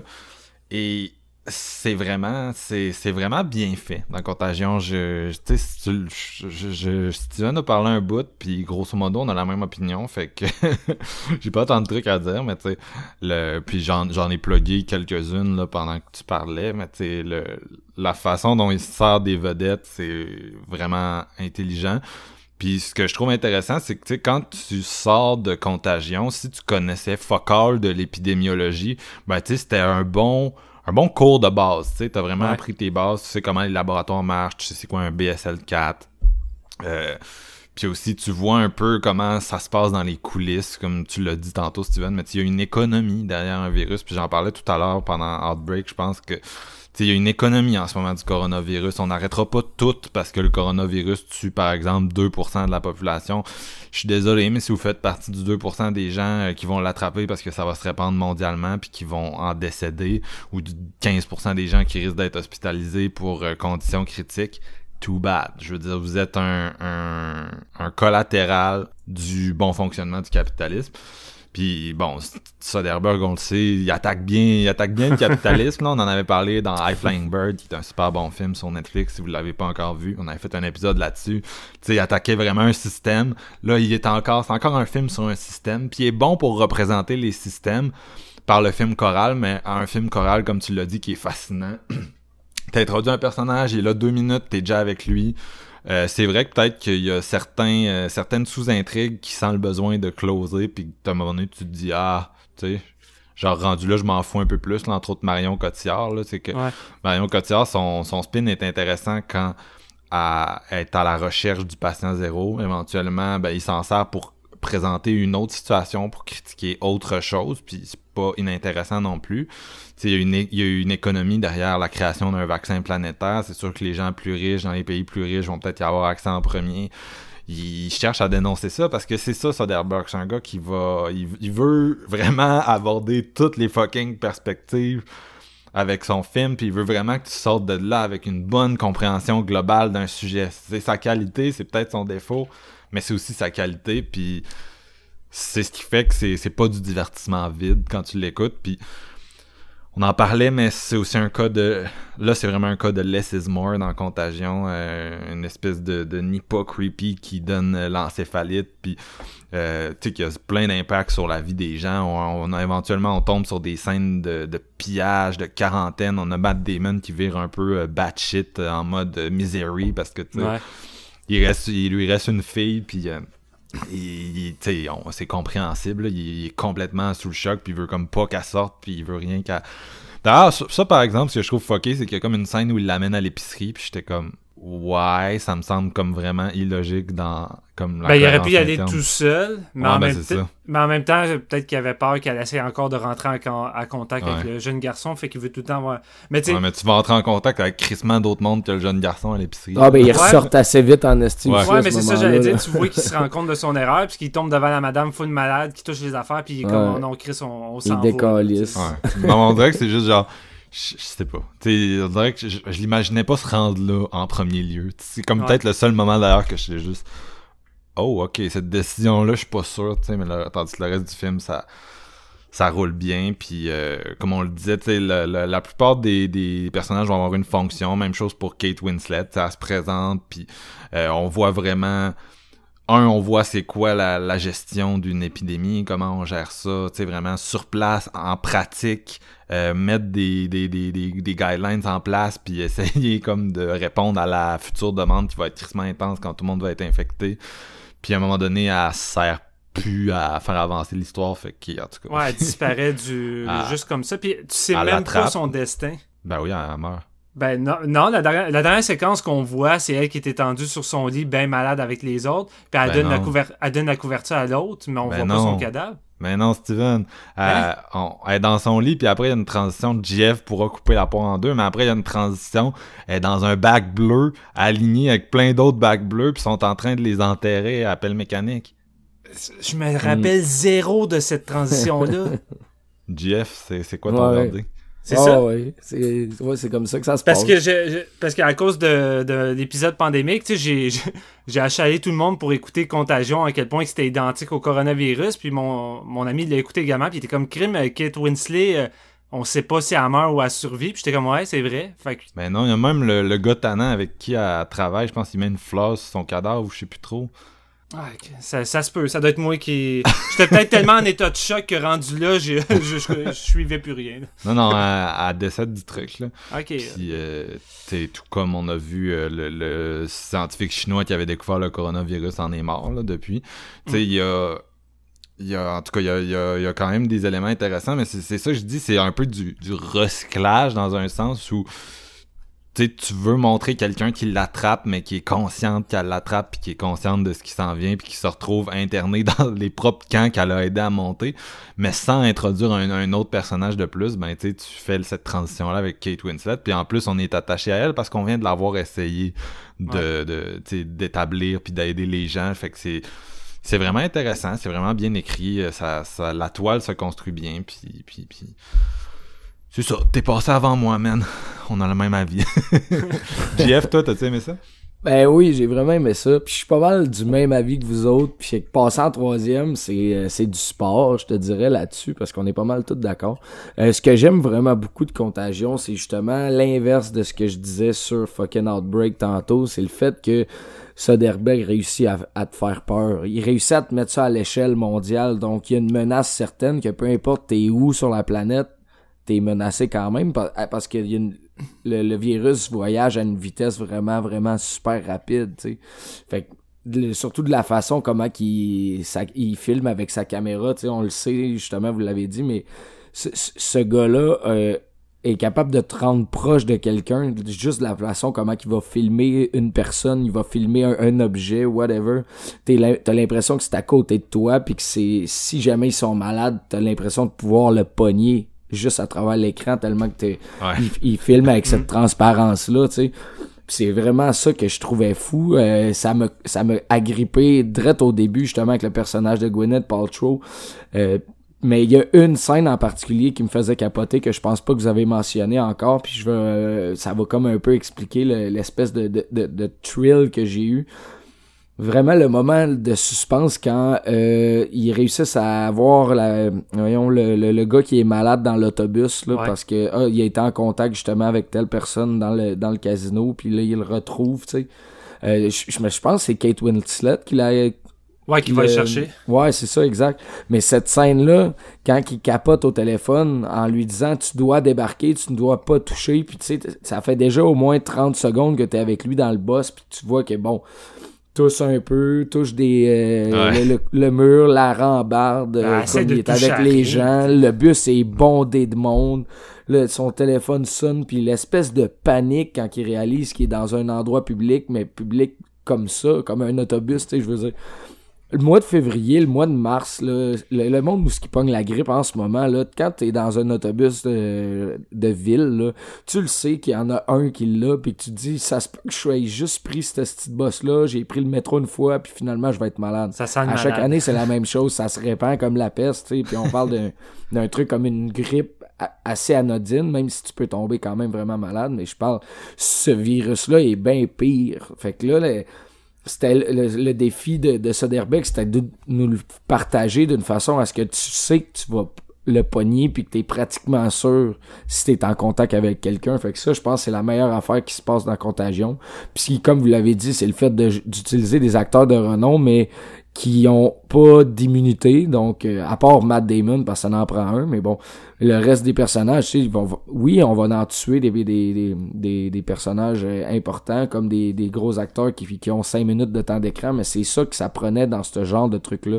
C'est pas, euh, c'est pas un power trip de, de militaire comme dans Outbreak, qui, ça se passe dans une ville, puis ça l'élimine totalement la menace, là. Ça, ça, ça y va à l'échelle planétaire, avec des acteurs vraiment compétents puis un pacing complètement fulgurant là j'ai trouvé ça euh, ça se passe puis il y a beaucoup d'énormes euh, d'informations Ça là bouge, mettons à la bouge. minute là exactement Puis il y a l'absence de contrôle aussi. Tu tu, tu peux pas la mettre en quarantaine, un peu comme le nouveau coronavirus. Tu peux rien faire. Tu peux juste laisser le, le monde la voir puis essayer comme de empêcher la civilisation de s'effondrer. Ouais, exactement.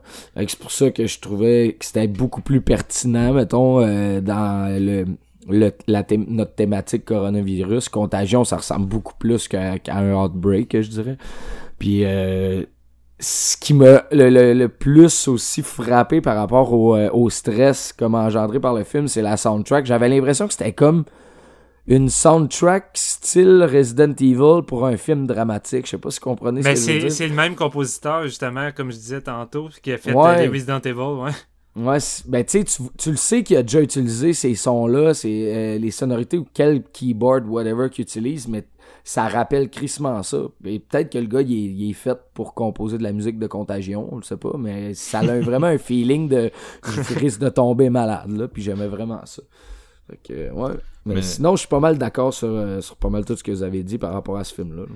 C'est intéressant ce que tu dis, qu'il y a comme vraiment une mise en scène du toucher qui est assez subtile, mais qui est hot. Il y a plusieurs, euh, surtout dans les 40 premières minutes dont parlait Steven, là, il y a beaucoup de séquences où tu sais qu'ils sont malades, tu les vois toucher des trucs, la caméra s'attarde légèrement Ouais. sur les trucs qui ont été touchés, puis c'est comme un wink, là, tu sais, entre autres, euh, l'enfant de Matt Damon qui part de l'école, puis là, tu le vois toucher, je pense, une porte, puis à un moment donné, t'apprends plus tard à la télé que euh, l'infirmière est morte, puis il y a six enfants qui sont malades, puis que les, la, la, la professeure ou la secrétaire, ou je sais, tu sais, genre, tu sais, comme, ah, il y a, fuck, il y a beaucoup de liens bien écrits dans, dans ces séquences-là, justement. Ça ça a pas besoin d'avoir un de narrateur omniscient qui te raconte tout, là, je veux dire.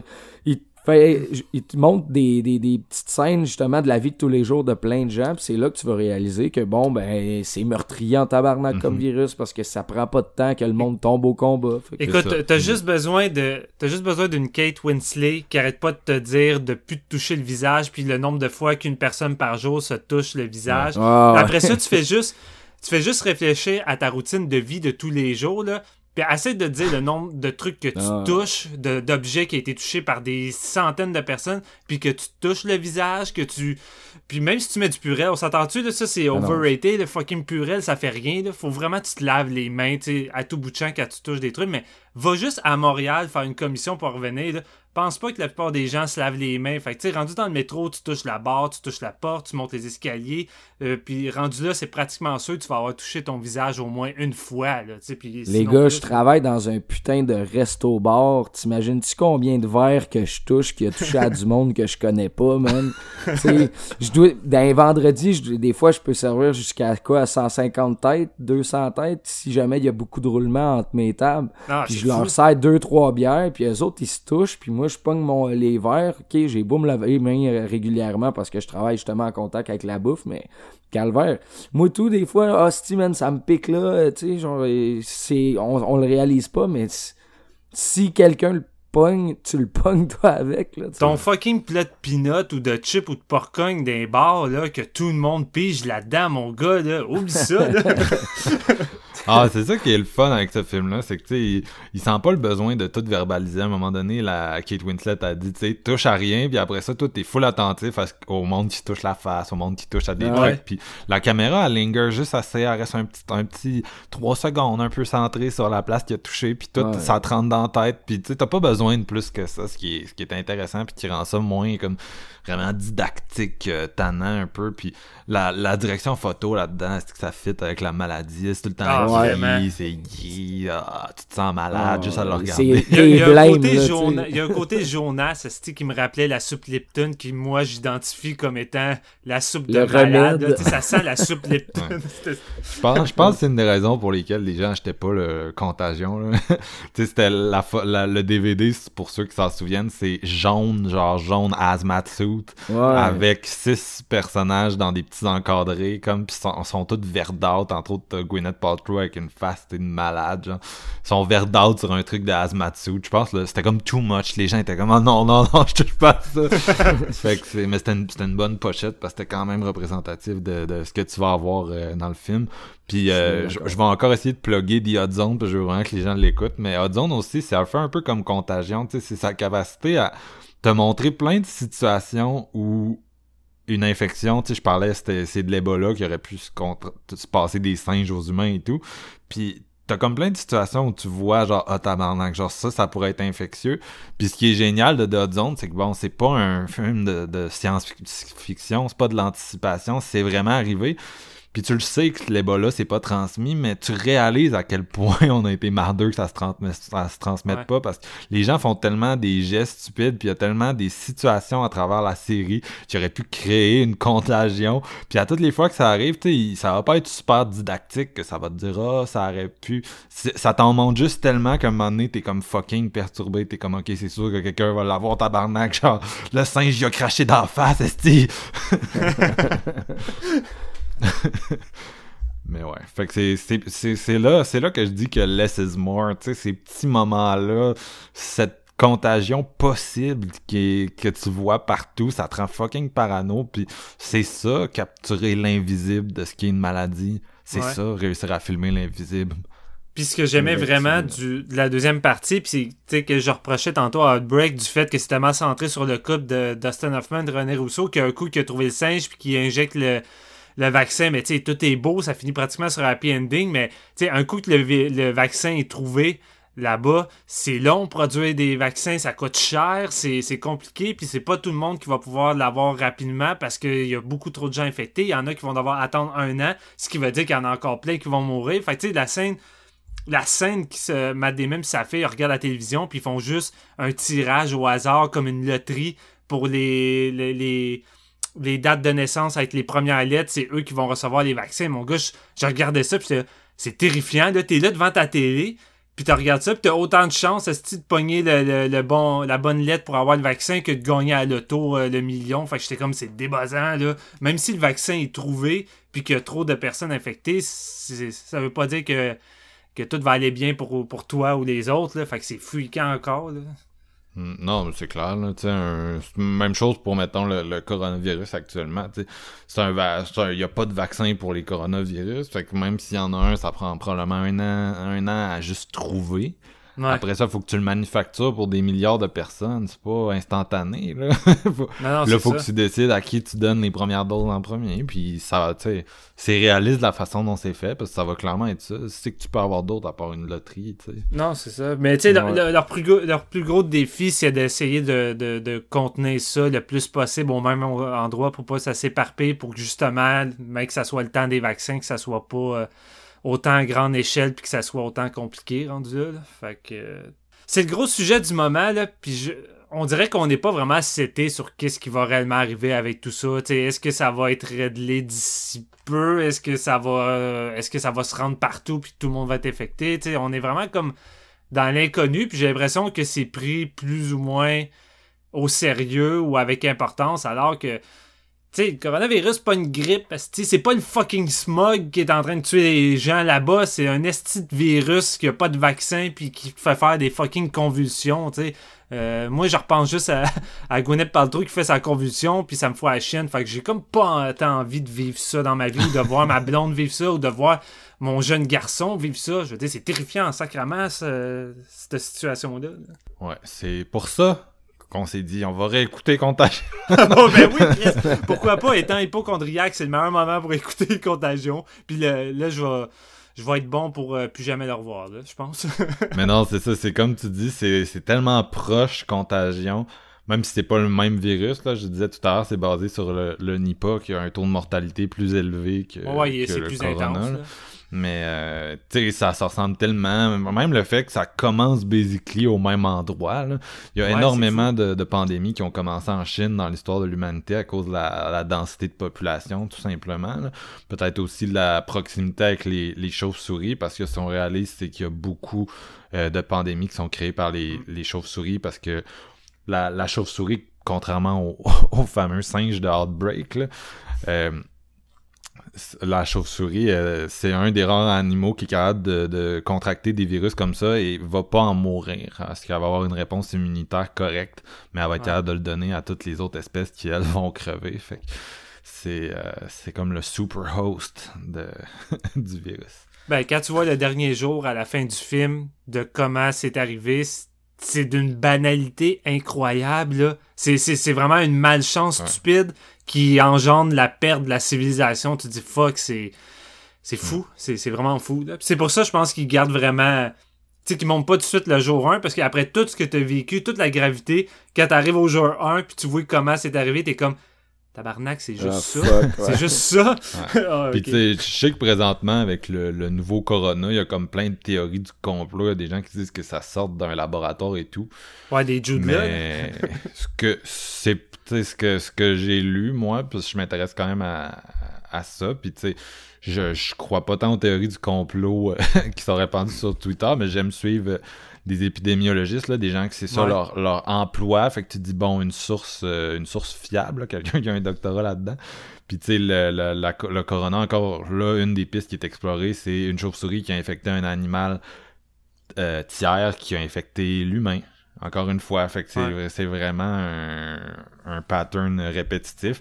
Fait que c'est ça qui est fou, c'est que Contagion avait juste même anticipé ça. Tu sais, à leur- Ouais. Puis là, on se dit, est-ce que ça est-ce que ça va se répandre comme ça s'est répandu dans Contagion? C'est la grande question. Puis c'est difficile à répondre présentement, là, sincèrement. Je pense que le seul positif qu'on peut peut-être en tirer, puis c'est pas grand chose rendu là, mais c'est que c'est un peu moins mortel que le, le virus dans la contagion qui est comme fucking intense, mais 24 heures, c'est pas long, là. non, 24 heures c'est crissement pas long, puis c'est- c'est drôle, mais où ça commence tout, le nom de la ville, c'est pas c'est pas justement aussi que ça, ça s'est déroulé avec le coronavirus, parce que me semble, c'est comme, me semble, c'est le même nom de ville. Non, ça commence dans le casino de Macao. Dans... De Macao, ouais, c'est ça. Puis, puis là, le- les casinos en ce moment sont fermés, mais ça a commencé à Wuhan, le corona, mais c'est pas très loin, non? c'est ça, c'est des zones où il y a tellement de densité de population, puis il y a des marchés. euh, c'est sûr que le, le- le- quand même une problématique des marchés publics en Chine, là, qui, où il y a des animaux vivants qui côtoient des animaux morts, puis toutes sortes d'animaux. Euh, je veux pas tomber non plus dans l'espèce de racisme. J'ai vu beaucoup de racisme sur Internet. euh, Ouais. euh, tu sais, ah, les Chinois, ils mangent n'importe quoi. Ouais, c'est pas une question de manger n'importe quoi, mais c'est sûr que c'est une question de, de, de respecter certaines normes de salubrité. Puis, il va falloir que. Écoute, la Chine a la capacité de faire des, des méga euh, crackdowns. Là. Ils sont capables de. Je veux dire, c'est tellement autoritaire comme pays qu'ils sont capables de changer les normes internes de leur pays assez rapidement. Ouais. Euh, fait que c'est ça qu'ils vont faire probablement. Parce que je veux dire, ils sont à l'origine du strass, ils sont à l'origine de cela, ils ont été à l'origine d'une coupe d'affaires dans l'histoire de l'humanité. Euh, quand on, on commence à regarder ça un peu, entre autres, euh, possiblement la, la, la fameuse grippe espagnole, là, qui était la dernière grosse pandémie en date. Fait que c'est comme ouais. Puis on s'entend-tu que c'est pas n'importe où sur la planète que t'aurais vu des, des- deux des grandes villes les plus importantes euh, être en shutdown puis Non, être coupées de, de, de tout, c'est, assez intense. Là. non, ben, même dans Contagion, tu le vois pas. Là. Non. Tu sais, Non, même ouais, dans Contagion, les mesures de quarantaine que Steven Soderbergh imagine dans un film sont pas aussi drastiques. que- Même dans Outbreak, si c'est pas aussi drastique? Je sais pas si vous avez vu un peu, mais à Wuhan, là, ils ont une espèce de... Parce que le virus, euh, il, il disparaît au soleil, mais il survit dans des... Tu sais, si t'es à l'intérieur au frais, il peut survivre 28 jours sur des, des surfaces... euh, euh, tu sais, mettons un, un bureau ou un Ouais. comptoir, ce qui rend ça extrêmement difficile à enrayer. En plus que euh, tu peux être in- tu peux l'incuber pendant deux semaines, puis pendant le temps que tu l'incubes, t'as aucun symptôme, tu peux le donner en touchant à, à- à une personne. fait que tu sais, c'est vraiment difficile à enrayer. Puis ce que tu voyais à Wuhan, c'est genre du monde qui se promène en hazmat suit, là, des, des, des militaires chinois ou whatever. Puis ils sprayent une espèce de cochonnerie avec du bleach dedans, c'est dégueulasse. Puis ils sprayent ça partout, partout. Ils se promènent dans les bureaux, ils sprayent ça. Il y a des gros trucks qui se promènent dans les rues puis qui sprayent ça à grandeur des produits chimiques pour essayer de l'enlever des surfaces, euh, tu sais, des objets puis des... des, Ah, des- c'est des- surréaliste. non, c'est ça, mais ça, c'est un, un, un pays qui a quand même un contrôle de sa population assez euh, extrême. là. Il n'y a aucun autre pays que si ça avait commencé là, qui aurait pu être capable de faire des mesures comme ça. Sont-ils encore en, en état de. qui ont tout, ben, tout fermé? Je sais pas exactement tout ce qu'ils ont fermé, mais tu sais, exemple, ils avaient fermé tous les cinémas, toutes les grosses zones de, de public. C'est-tu encore tout fermé, ça? Parce que j'ai pas Ouais. tant suivi encore en dernier ce qui est arrivé. là, mais... Ouais, ben, euh, ma copine, il y a une de ses amies qui était euh, dans cette région-là l'année dernière en échange d'étudiants. Puis elle connaît un gars qui, qui, qui est sur place, là, qui vit dans la quarantaine, en gros.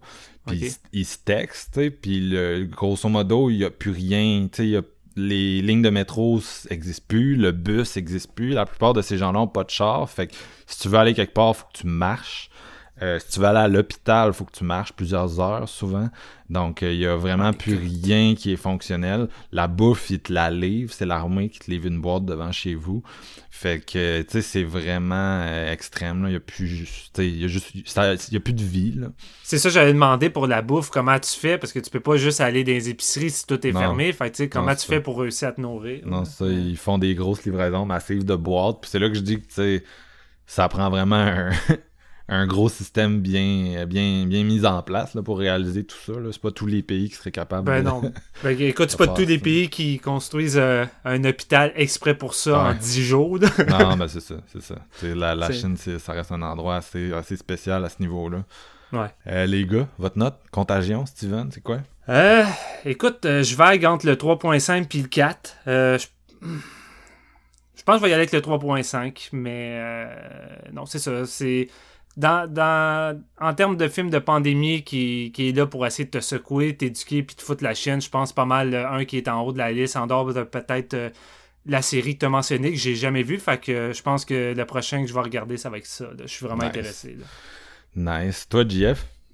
Moi, j'y vais avec un 4 sur 5. Vraiment bien aimé ça. Puis euh, après Outbreak, on dirait que j'ai vu le produit que j'espérais d'avoir d'avoir euh, de quoi de réel puis de plus près de ce que le monde peut vivre avec les euh, la, pandémie du coronavirus et tout ça. Là, sais. je trouvais que ça c'était c'était plus reliable puis j'ai vraiment aimé ce que Soderbergh a fait avec ce sujet-là. là. Moi aussi, je suis entre le 3.5 et le 4. Tout à l'heure, je disais que soit on voulait jamais voir Contagion, soit on voulait jamais revoir Contagion.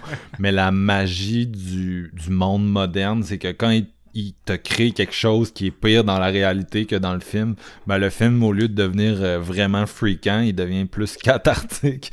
parce que tu le regardes pour te sentir mieux. Fait que grâce au coronavirus, on a fini par euh, revoir Contagion, qui est un gros phénomène. Il est sur Netflix présentement, si ça vous intéresse. Puis c'est un gros phénomène là, du dernier mois. Euh, Il a C'est été fou, hein? super vu. Soit, soit que le monde sont autant sado que moi avec le fait que je suis hypochondriaque qui voulait me taper contagion. Puis le pire, le pire c'est que toi, t'étais comme Non, Steven, pas d'épisode de Ah, pandémie. moi, je, pas, ça te tentait pas, tu paniquais. Moi, j'étais Ah ouais, ah ouais, tu sais, le petit hypochondriaque qui est en train de t'harceler pour l'épisode de la mort. J'étais comme genre. c'est- tu sais, c'est déjà stressant. Pourquoi j'aurais le goût d'écouter fucking Contagion à ce moment? oh là là. Bon, ben les gars, sur ce, on va, on va retourner euh, écouter Denis Lévesque pour qu'il nous explique euh, tout, tout ce qui s'en vient avec le coronavirus. Non, mais euh, non, mais c'était c'était cool comme épisode. Je suis content que vous soyez venus, puis c'était cool de, réenregistrer après une couple de semaines de grippe intense qui nous ont tenus loin des Eh micros. oui. Ouais, on est revenu en forme là. On va essayer de, de nous vous pondre quelque chose plus rapidement pour le prochain. Euh, le sujet, on le sait pas encore, on le sait pas encore. Donc euh, merci tout le monde de nous suivre comme d'habitude. C'était cool aussi d'avoir euh, plein de réponses de vos films de, de- d'épidémie, pandémie favoris. On se revoit bientôt.